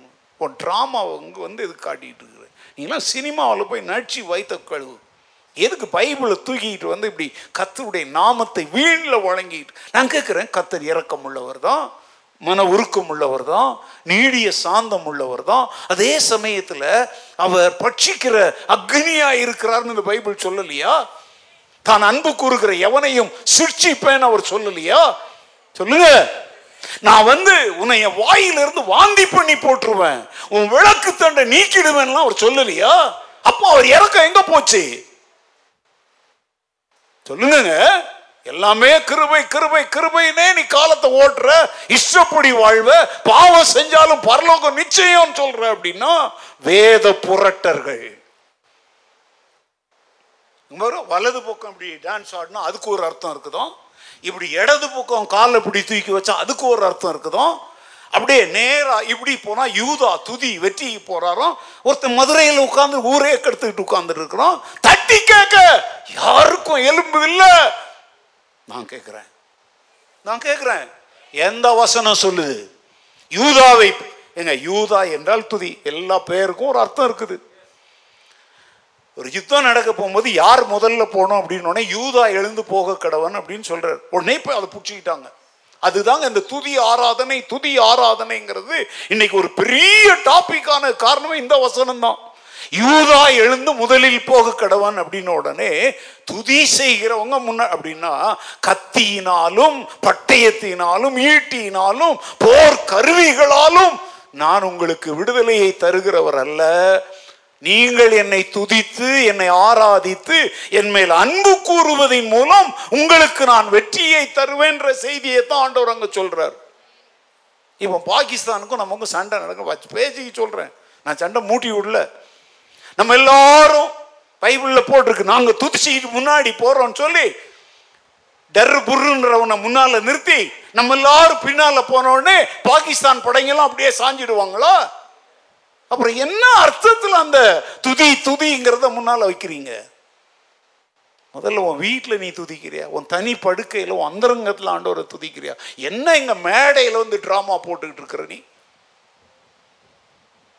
இந்த மேடையில் துதிக்கிறவன் பேசுகிற கெட்ட வார்த்தைகளெல்லாம் காதால் கேட்டவங்க ஏன்ட்ட சொல்கிறாங்க. பெரிய பெரிய ஊழியக்காரங்கள்லாம் அவன் பேசுகிற கெட்ட வார்த்தையெல்லாம் கூட கேட்டவங்க எனக்கு ஃபோன் பண்ணி சொல்கிறாங்க. ஹலோ உலகமே கேட்டுட்டு இருக்கிறீங்க, லூசுத்தனமாலாம் நாங்கள் பேசலைங்க. ஒவ்வொருவருடைய துன்மார்க்க கிரியைகள் எல்லாம் ஆதாரம். ஆனாலும் அவங்க யாரையும் நாங்கள் பேர் சொல்லிலாம் பேசுறது இல்லை. இப்படிப்பட்டவர்களாலே திருச்சபை என்ன செய்யக்கூடாது? கரைப்படக்கூடாது. அது எப்படிங்க ஒரே வாயிலிருந்து இனிப்பானது எப்படி நல்ல வார்த்தையும் கசப்பானது வருமா? ஒரு ஊற்றிலிருந்து இனிப்பான தண்ணீரும் துவர்ப்பான தண்ணீரும் வருமா? ஒரு மரத்தை எதனால தான் அறிய முடியும்? அது எப்படி இங்கே வந்தோடனே அந்நிய பாசை, இங்கே வந்தோடனே துதி, ரகசியமாக தனியாக போனோடனே கெட்ட வார்த்தை, கொய்யா வெண்ண போங்க என்னன்னு இது என்னன்னா எது வரமுக்கு நமக்கெல்லாம் பேசினா தானே டப்பு டப்புன்னு வரும். கொய்யால எனக்கு கூட சொல்லுங்க, அது என்னன்னே தெரில. கொய்யா பழம் தெரியும், கொய்யாலன்னா என்னன்னு யாராவது எனக்கு சொல்லித்தாங்க. உங்களுக்கு நான் இவ்வளோ சத்தியம் சொல்லித்தரேன்ல, அந்த வார்த்தைக்கு அர்த்தம் சொல்லித்தாங்க. எங்க நின்று? தேவ சமூகத்தில் நின்று. இப்போ நான் சொல்கிறேங்க, இந்த பழைய ஏற்பாட்டின் பலிகள் காணிக்கைகள் தண்ணி தெளிக்கிறது, இப்போ கூட காணிக்கை கொடுத்து ரட்சிப்பை பெறுறது. நீ காணிக்கை கொடுக்குறியா? தேவனுடைய ராஜ்ய பணிக்கென்று கொடு. ஆனால் உன் ஆத்ம மீட்புக்கும் ரட்சிப்புக்கெல்லாம் நீ என்ன கொடுக்க முடியாது, காணிக்கெல்லாம் கொடுக்க முடியாது சார். இப்போ அபகாபே சேர்ச்சில் இருக்க உங்களுக்கு கூட நான் சொல்கிறேன், பில்டிங் ஃபண்டு கொடுத்துட்ட உடனே என் பாவத்தெல்லாம் ஏசு மன்னிப்பார்னா உன் பில்டிங் ஃபண்ட் உன்னோடே நாசமாக போட்டோம். உன் பில்டிங் ஃபண்டாலெல்லாம் உனக்கு ரட்சிப்பு வராதுமா? வராது. அது கர்த்தர் உனக்கு ஆசீர்வாதங்களை தந்தாரே, அதுக்கு நன்றியா வேணா கொடு. ஆண்டவருடைய ராஜ்யம் இன்னும் விரிவடைவதற்கு நமக்கு ஒரு இடம் இருந்தா வசதியா இருக்குன்ற அன்பினால வேணா கூட. ஆனா இதனால உன் பாவம் மன்னிக்கப்படும், நீ செய்ததெல்லாம் ஆண்டவர் கண்டுக்காம போயிடுவார்ன்ற இந்த சைடு பிஸ்னஸ் வேலையில சர்ச்சுக்கு பணம் எடுத்துட்டு வராத. நோ, பரவாயில்ல, முழு கட்டடம் முடிக்க முடியலாம், மேல சீட்டு போட்டா கூட முடிச்சுக்கலாம். ஒரு நோக்கம் என்னன்னு தான் முக்கியம். அதனால தான் புதிய ஏற்பாட்டில் நான் சொல்கிறேங்க, நிறைய பிரபலமான ஊழியர்கள் மக்களை ஏமாற்றி பணம் கொடுங்க, நாங்கள் உங்களுக்காக ஜெபிக்கிறோம், இந்த தங்க சாவியை வாங்குங்க, இந்த சாவியை நீங்கள் வியாபாரம் பண்ணுற இடத்துல மாட்டி வச்சிங்கன்னா பணம் மழை கொட்டும், வியாபாரம் பிச்சுக்கிட்டு ஓடும். பிச்சுக்கிட்டுலாம் ஓடாது, இவன் கூடாரத்தை கலைச்சிக்கிட்டு ஓடுவான். என்னென்ன ஏமாத்துறாங்க. இந்த கர்ச்சிப்பின் மேலே நாங்கள் கை வைத்து என்ன செய்கிறாங்க தெரியுமாங்க, ஒரு வெள்ளை துணி கர்ச்சிப் வாங்கி நல்லா தைச்சிட்டு இவங்க என்ன பண்ணுறாங்கன்னா இங்கில் இல்லை அது ஒரு கலர் இங்கில் தங்களுடைய கையை அபிஷேகம் பண்ணப்பட்ட கையாம், ஆனால் அதே அபிஷேகத்தை கை கழுவி சாப்பிடும்போது அபிஷேகம் போகுதில்லப்போ அந்த கையை இதில் இப்படி அழுத்திட்டு இந்த கர்ச்சிப்பை வந்து மக்களுக்கு விற்கிறாங்க.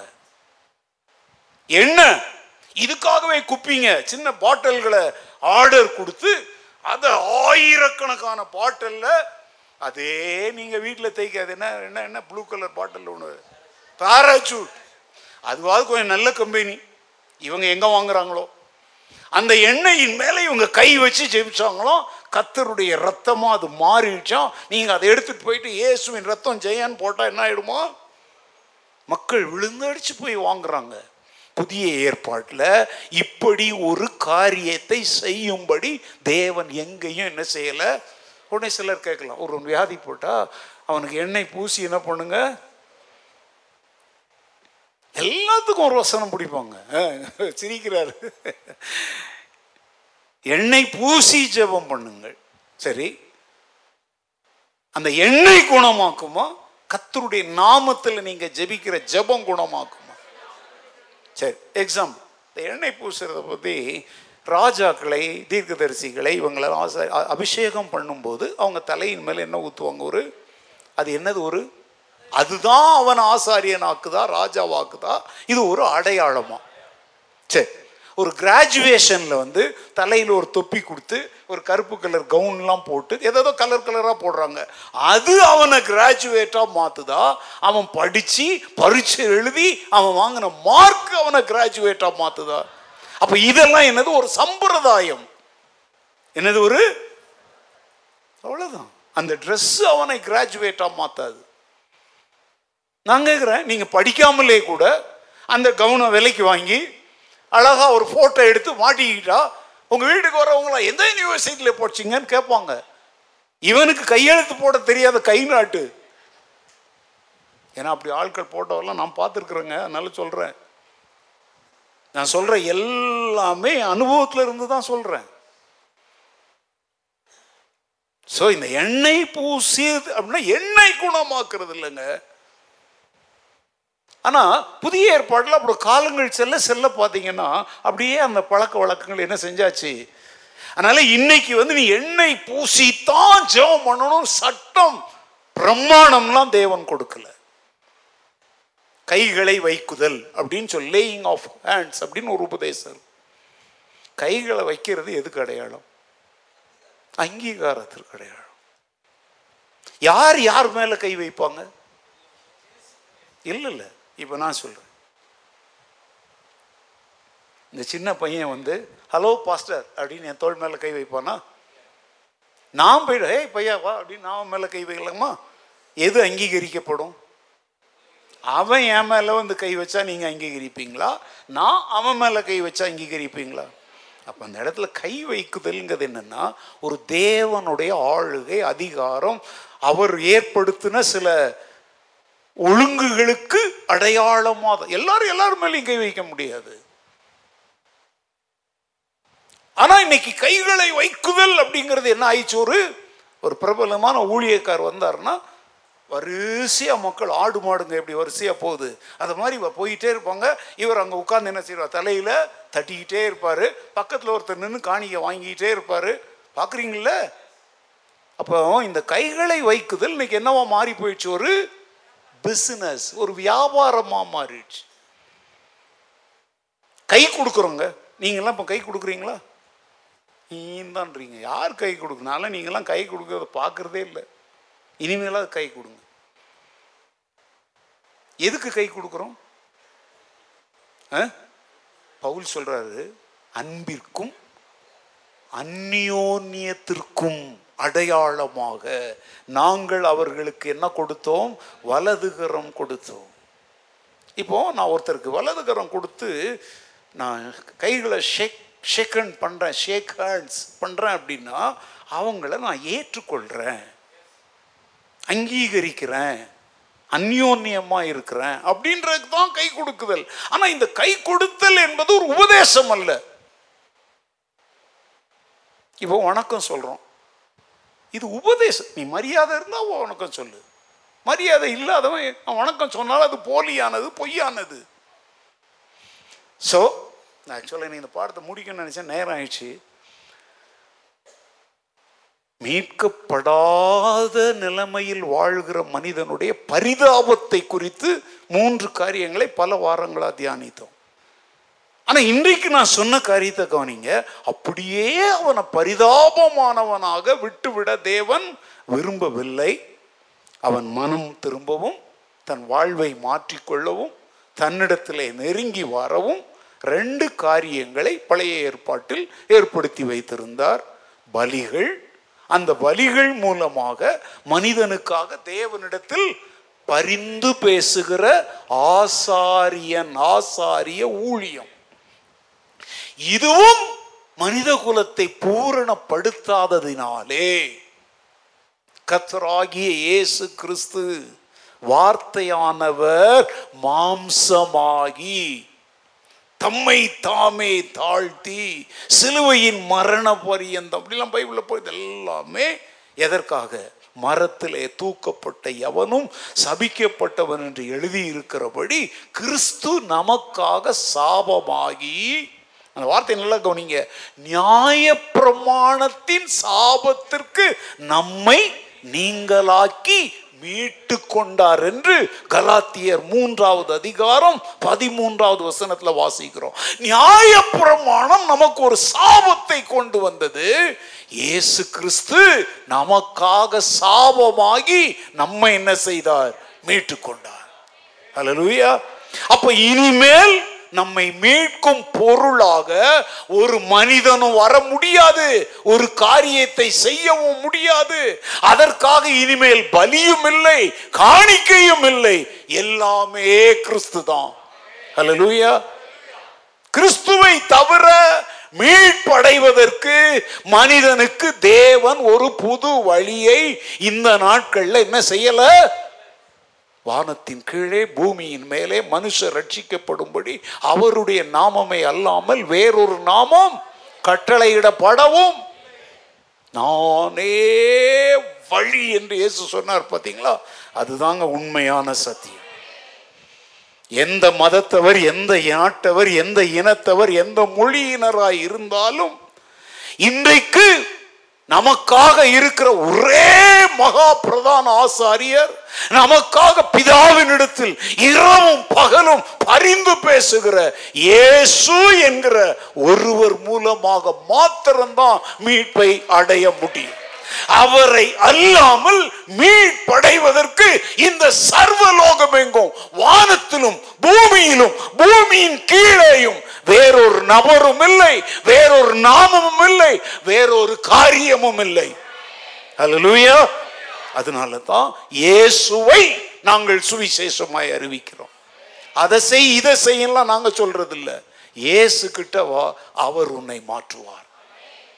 We preach சிலுவையில் அறையப்பட்ட கிறிஸ்து. ஏன்னா அதான் பலிபீடம், அங்கதான் என் பாவ தோஷம் நீங்கிச்சு. சிலுவையின் நிழல் தான் என் ஆத்மாவுக்கு. சிலுவைன்னா அந்த மரத்துல செய்யப்பட்ட நிழல்ல சிலுவை சிலுவை நாங்க சொல்லும் பொழுது அதில் எனக்காக பலியான இயேசுவை நாங்கள் குறிப்பிடுகிறோம். சோ இன்னைக்கு நம்ம எதுக்கு முக்கியத்துவம் கொடுக்கணும்? இயேசு என்கிற அவருக்கு தான். அதுக்கும் இதுக்கும் அல்ல. யாருக்கு முதலிடம்? எதுக்கு முக்கியத்துவம்? எதுக்கு? இயேசுவுக்கு, அவரோடு உள்ள உறவுக்கு, அவர் மேல் நாம் வைக்கிற அன்புக்கு, அவரை முழு இருதயத்தோடு முழு ஆத்துமாவோடு முழு மனதோடு அன்பு கூர்ந்து அவரை சேவிக்கிறோமே, அது ஒன்றுக்குத்தான் இந்த புதிய ஏற்பாட்டு காலத்தில் நம்ம என்ன கொடுக்கணும்? முதலிடம் கொடுக்க வேண்டும், முக்கியத்துவம் கொடுக்க வேண்டும். பலிகள், காணிக்கை, கட்டடம், ஆல்டர், பலிபீடம், ஸ்கேண்டல், கொத்து விளக்கு, எண்ணெய், அது இது, பொருத்தனை காணிக்கை, இதெல்லாம் புதிய ஏற்பாட்டில் செல்லுபடி ஆகவே. சிலர் சொல்ல, நான் ரொம்ப சந்தோஷம் பாஸ்டர், இனிமேல் அடுத்த ஞாயிற்றுக்கிழமை நான் காணிக்க கூட போட மாட்டேன், இருந்துக்கப்பா, நான் நாங்கள் அப்படி கவலைப்படல. சபைகள் எல்லாம் காணிக்கைக்காக நடக்கிறதாக இன்னைக்கு உலகம் நினைச்சிக்கிட்டு இருக்குது. இல்லை, நான் எப்போ சொல்கிறேங்க, காணிக்க கொடுத்தீங்கன்னா இருபத்தி நாலு மணி நேரமும் உங்களுக்காக ஊழியம் செய்து அப்படி இருப்போம். அப்படி இல்லை, கவலை இல்லை. உழைத்து சாப்பிட இந்த உடம்புல பலன் இருக்குது. ஹலோ, என்னடா பாஸ்டர் இப்படி பேசுகிறார் இந்த வயசில்? ஆமாங்க, சபைகள் வந்து காணிக்கைக்காக நடக்கலை. நீங்கள் ஒருவேளை காணிக்கைகள்லாம் கொடுத்து நிறைய வந்தால் எங்களை போல இன்னும் பல ஊழியர்களை உருவாக்கி பல இடங்களுக்கு போய் தேவனுடைய ராஜ்யத்தை பூந்து விளையாடி சாத்தானை தோற்கடிப்போம். நீ கொடுக்கலனாலும் கவலையே கிடையாது. எங்களுக்கு தேவையானவைகளுக்காக எங்கள் கரங்களாலே உழைத்து ஊழியம் செய்வோம். இன்றைக்கு கூட நான் மத்தியானத்தில் ஜிம்முக்கிட்ட சொல்லியிருந்தேன், ஜிம், என்னை மாதிரியே நீ ஊழியம் செய்யக்கூடாது. நானும் போய் யார் வீட்லையும் போய் இதுவரை கையினேன் இந்த நாற்பத்தி மூணு வருஷ ஊழியத்தில் யார் இடத்துல யார் வீட்டுக்கும் எந்த சபைக்கும் எவ்வளோ காணிக்க தருவாங்கன்ற எண்ணம் கூட வந்ததில்லை. கர்த்தருக்கு முன்பாக தாழ்மையோடு நான் சொல்கிறேன், யார் வீட்லையும் எதையும் நான் எதிர்பார்த்தலாம் இதுவரைக்கும் நான் காலே வைக்கும்படி என் தேவன் என்ன செய்யலை. ஏன்னா நான் ஆராதிக்கிற, நான் சேவிக்கிற என் எஜமான் ரொம்ப நல்லவர், ரொம்ப உண்மை உள்ளவர். உங்களை அழைத்தவர் உண்மை உள்ளவர், அவர் அப்படியே. நீங்கள் கேட்கலாம், அப்போ நாங்கள் கொடுக்குற காணிக்கை? ஆமாம், நீங்கள் கொடுக்குற காணிக்கையில் ஒரு பகுதியை நாங்கள் எங்களுடைய தேவைகளுக்காக எடுத்துக்கொள்கிறோம், அவ்வளோதான். நீங்கள் கொடுக்குற காணிக்கையெல்லாம் நாங்கள் சாப்பிட்றதில்ல, எவ்வளோ சாப்பிட முடியுமோ அவ்வளோத்துக்கு எடுத்துக்கிறோம். மீதி எல்லாம் தேவனுடைய ராஜ்யம் விரிவடைவதற்காக செலவிடுவோம். அதனால் புதிய ஏற்பாடு நம்ம சொல்கிறேங்க, நான் காணிக்கை கொடுக்கல, நான் தசம்பாங்க கொடுக்கல. நிறைய பேர் ஏண்டே சொல்கிறாங்க, ஐயா நான் தசம்பாங்க கொடுக்கலையா, அதனால இந்த மாதம் எங்களுக்கு கஷ்டம். இது தப்பான உபதேசம். நீ தசம பாகம் கொடுக்கலங்கிறதுனால உனக்கு தரித்திரம் வந்துருச்சு, சாரி, இது வந்து சரியான உபதேசம் அல்ல. நீ வந்து நான் சொல்கிறேன், சிலர்லாம் நம்ம சர்ச்சில் நான் பார்க்குறேங்க, மூணு நாலு மாதமாக தசமாக கொடுக்கல. என்ன எழுதி போடுறாங்க தெரியுமா? ஜூலை, ஆகஸ்ட், செப்டம்பர், அக்டோபர் அப்படின்னு சொல்லி நாலு மாதம்னு அங்கே எழுதி கவரில் போடுறாங்க. தயவுசெய்து அப்படி போடாதீங்க. ஆண்டவர் வந்து நீ ஜூன் மாதம் கொடுத்தியா, ஜூலை மாதம் கொடுத்தியான்லாம் கேட்குறவர். அவர் என்ன வரியை வசூலிக்கிறாரு. தயவு செய்து இனிமேல் காணிக்கை கவரில் யாரும் எத்தனை மாதத்துக்கு போடுறீங்க, ஏன்னா வரியாக கட்டுறீங்க. இது தேவன் மேலே அன்பு இருந்து அவருடைய ராஜ்யம் விரிவடையணும்னா கொடுங்க. தயவு செய்து இனிமேல் யாரும் இத்தனை மாதத்துக்கு நான் போட்டேன்லாம் அதை பார்த்து நாங்களாம் அதை பார்த்து கிழிச்சு தான் போடுறோங்க அந்த கவரை. அப்படி போட்டவங்களை கூப்பிட்டு, ஹலோ, வெரி குட், சூப்பர் விசுவாசி, செத்து அதை விட பிச்சை எடுக்கலாங்க. காணிக்கை கொடுக்குற ஒரு விசுவாசியை பாராட்டி தட்டி கொடுக்கறத விட பிச்சை எடுக்கலாம். தைரியமாக சொல்கிறேன், நீ கொடுக்கறது எனக்கு கொடுக்கல. Your money bill not belongs to me, it is for God. அவர் சாப்பிடலை, அவருடைய பிள்ளைகளுக்கு தான் கொடுக்க சொல்கிறார். அவருடைய நாமத்தினால பலரை போஷிக்க சொல்கிறார். புரிஞ்சாச்சு அவங்களுக்கு? இப்போ புதிய ஏற்பாட்டினுடைய மீட்பின் சத்தியம் எவ்வளோ விடுதலையானதுன்னு இப்போ புரியுதா? உள்ள வரும் வரைக்கும் அது கஷ்டமா தெரியும்.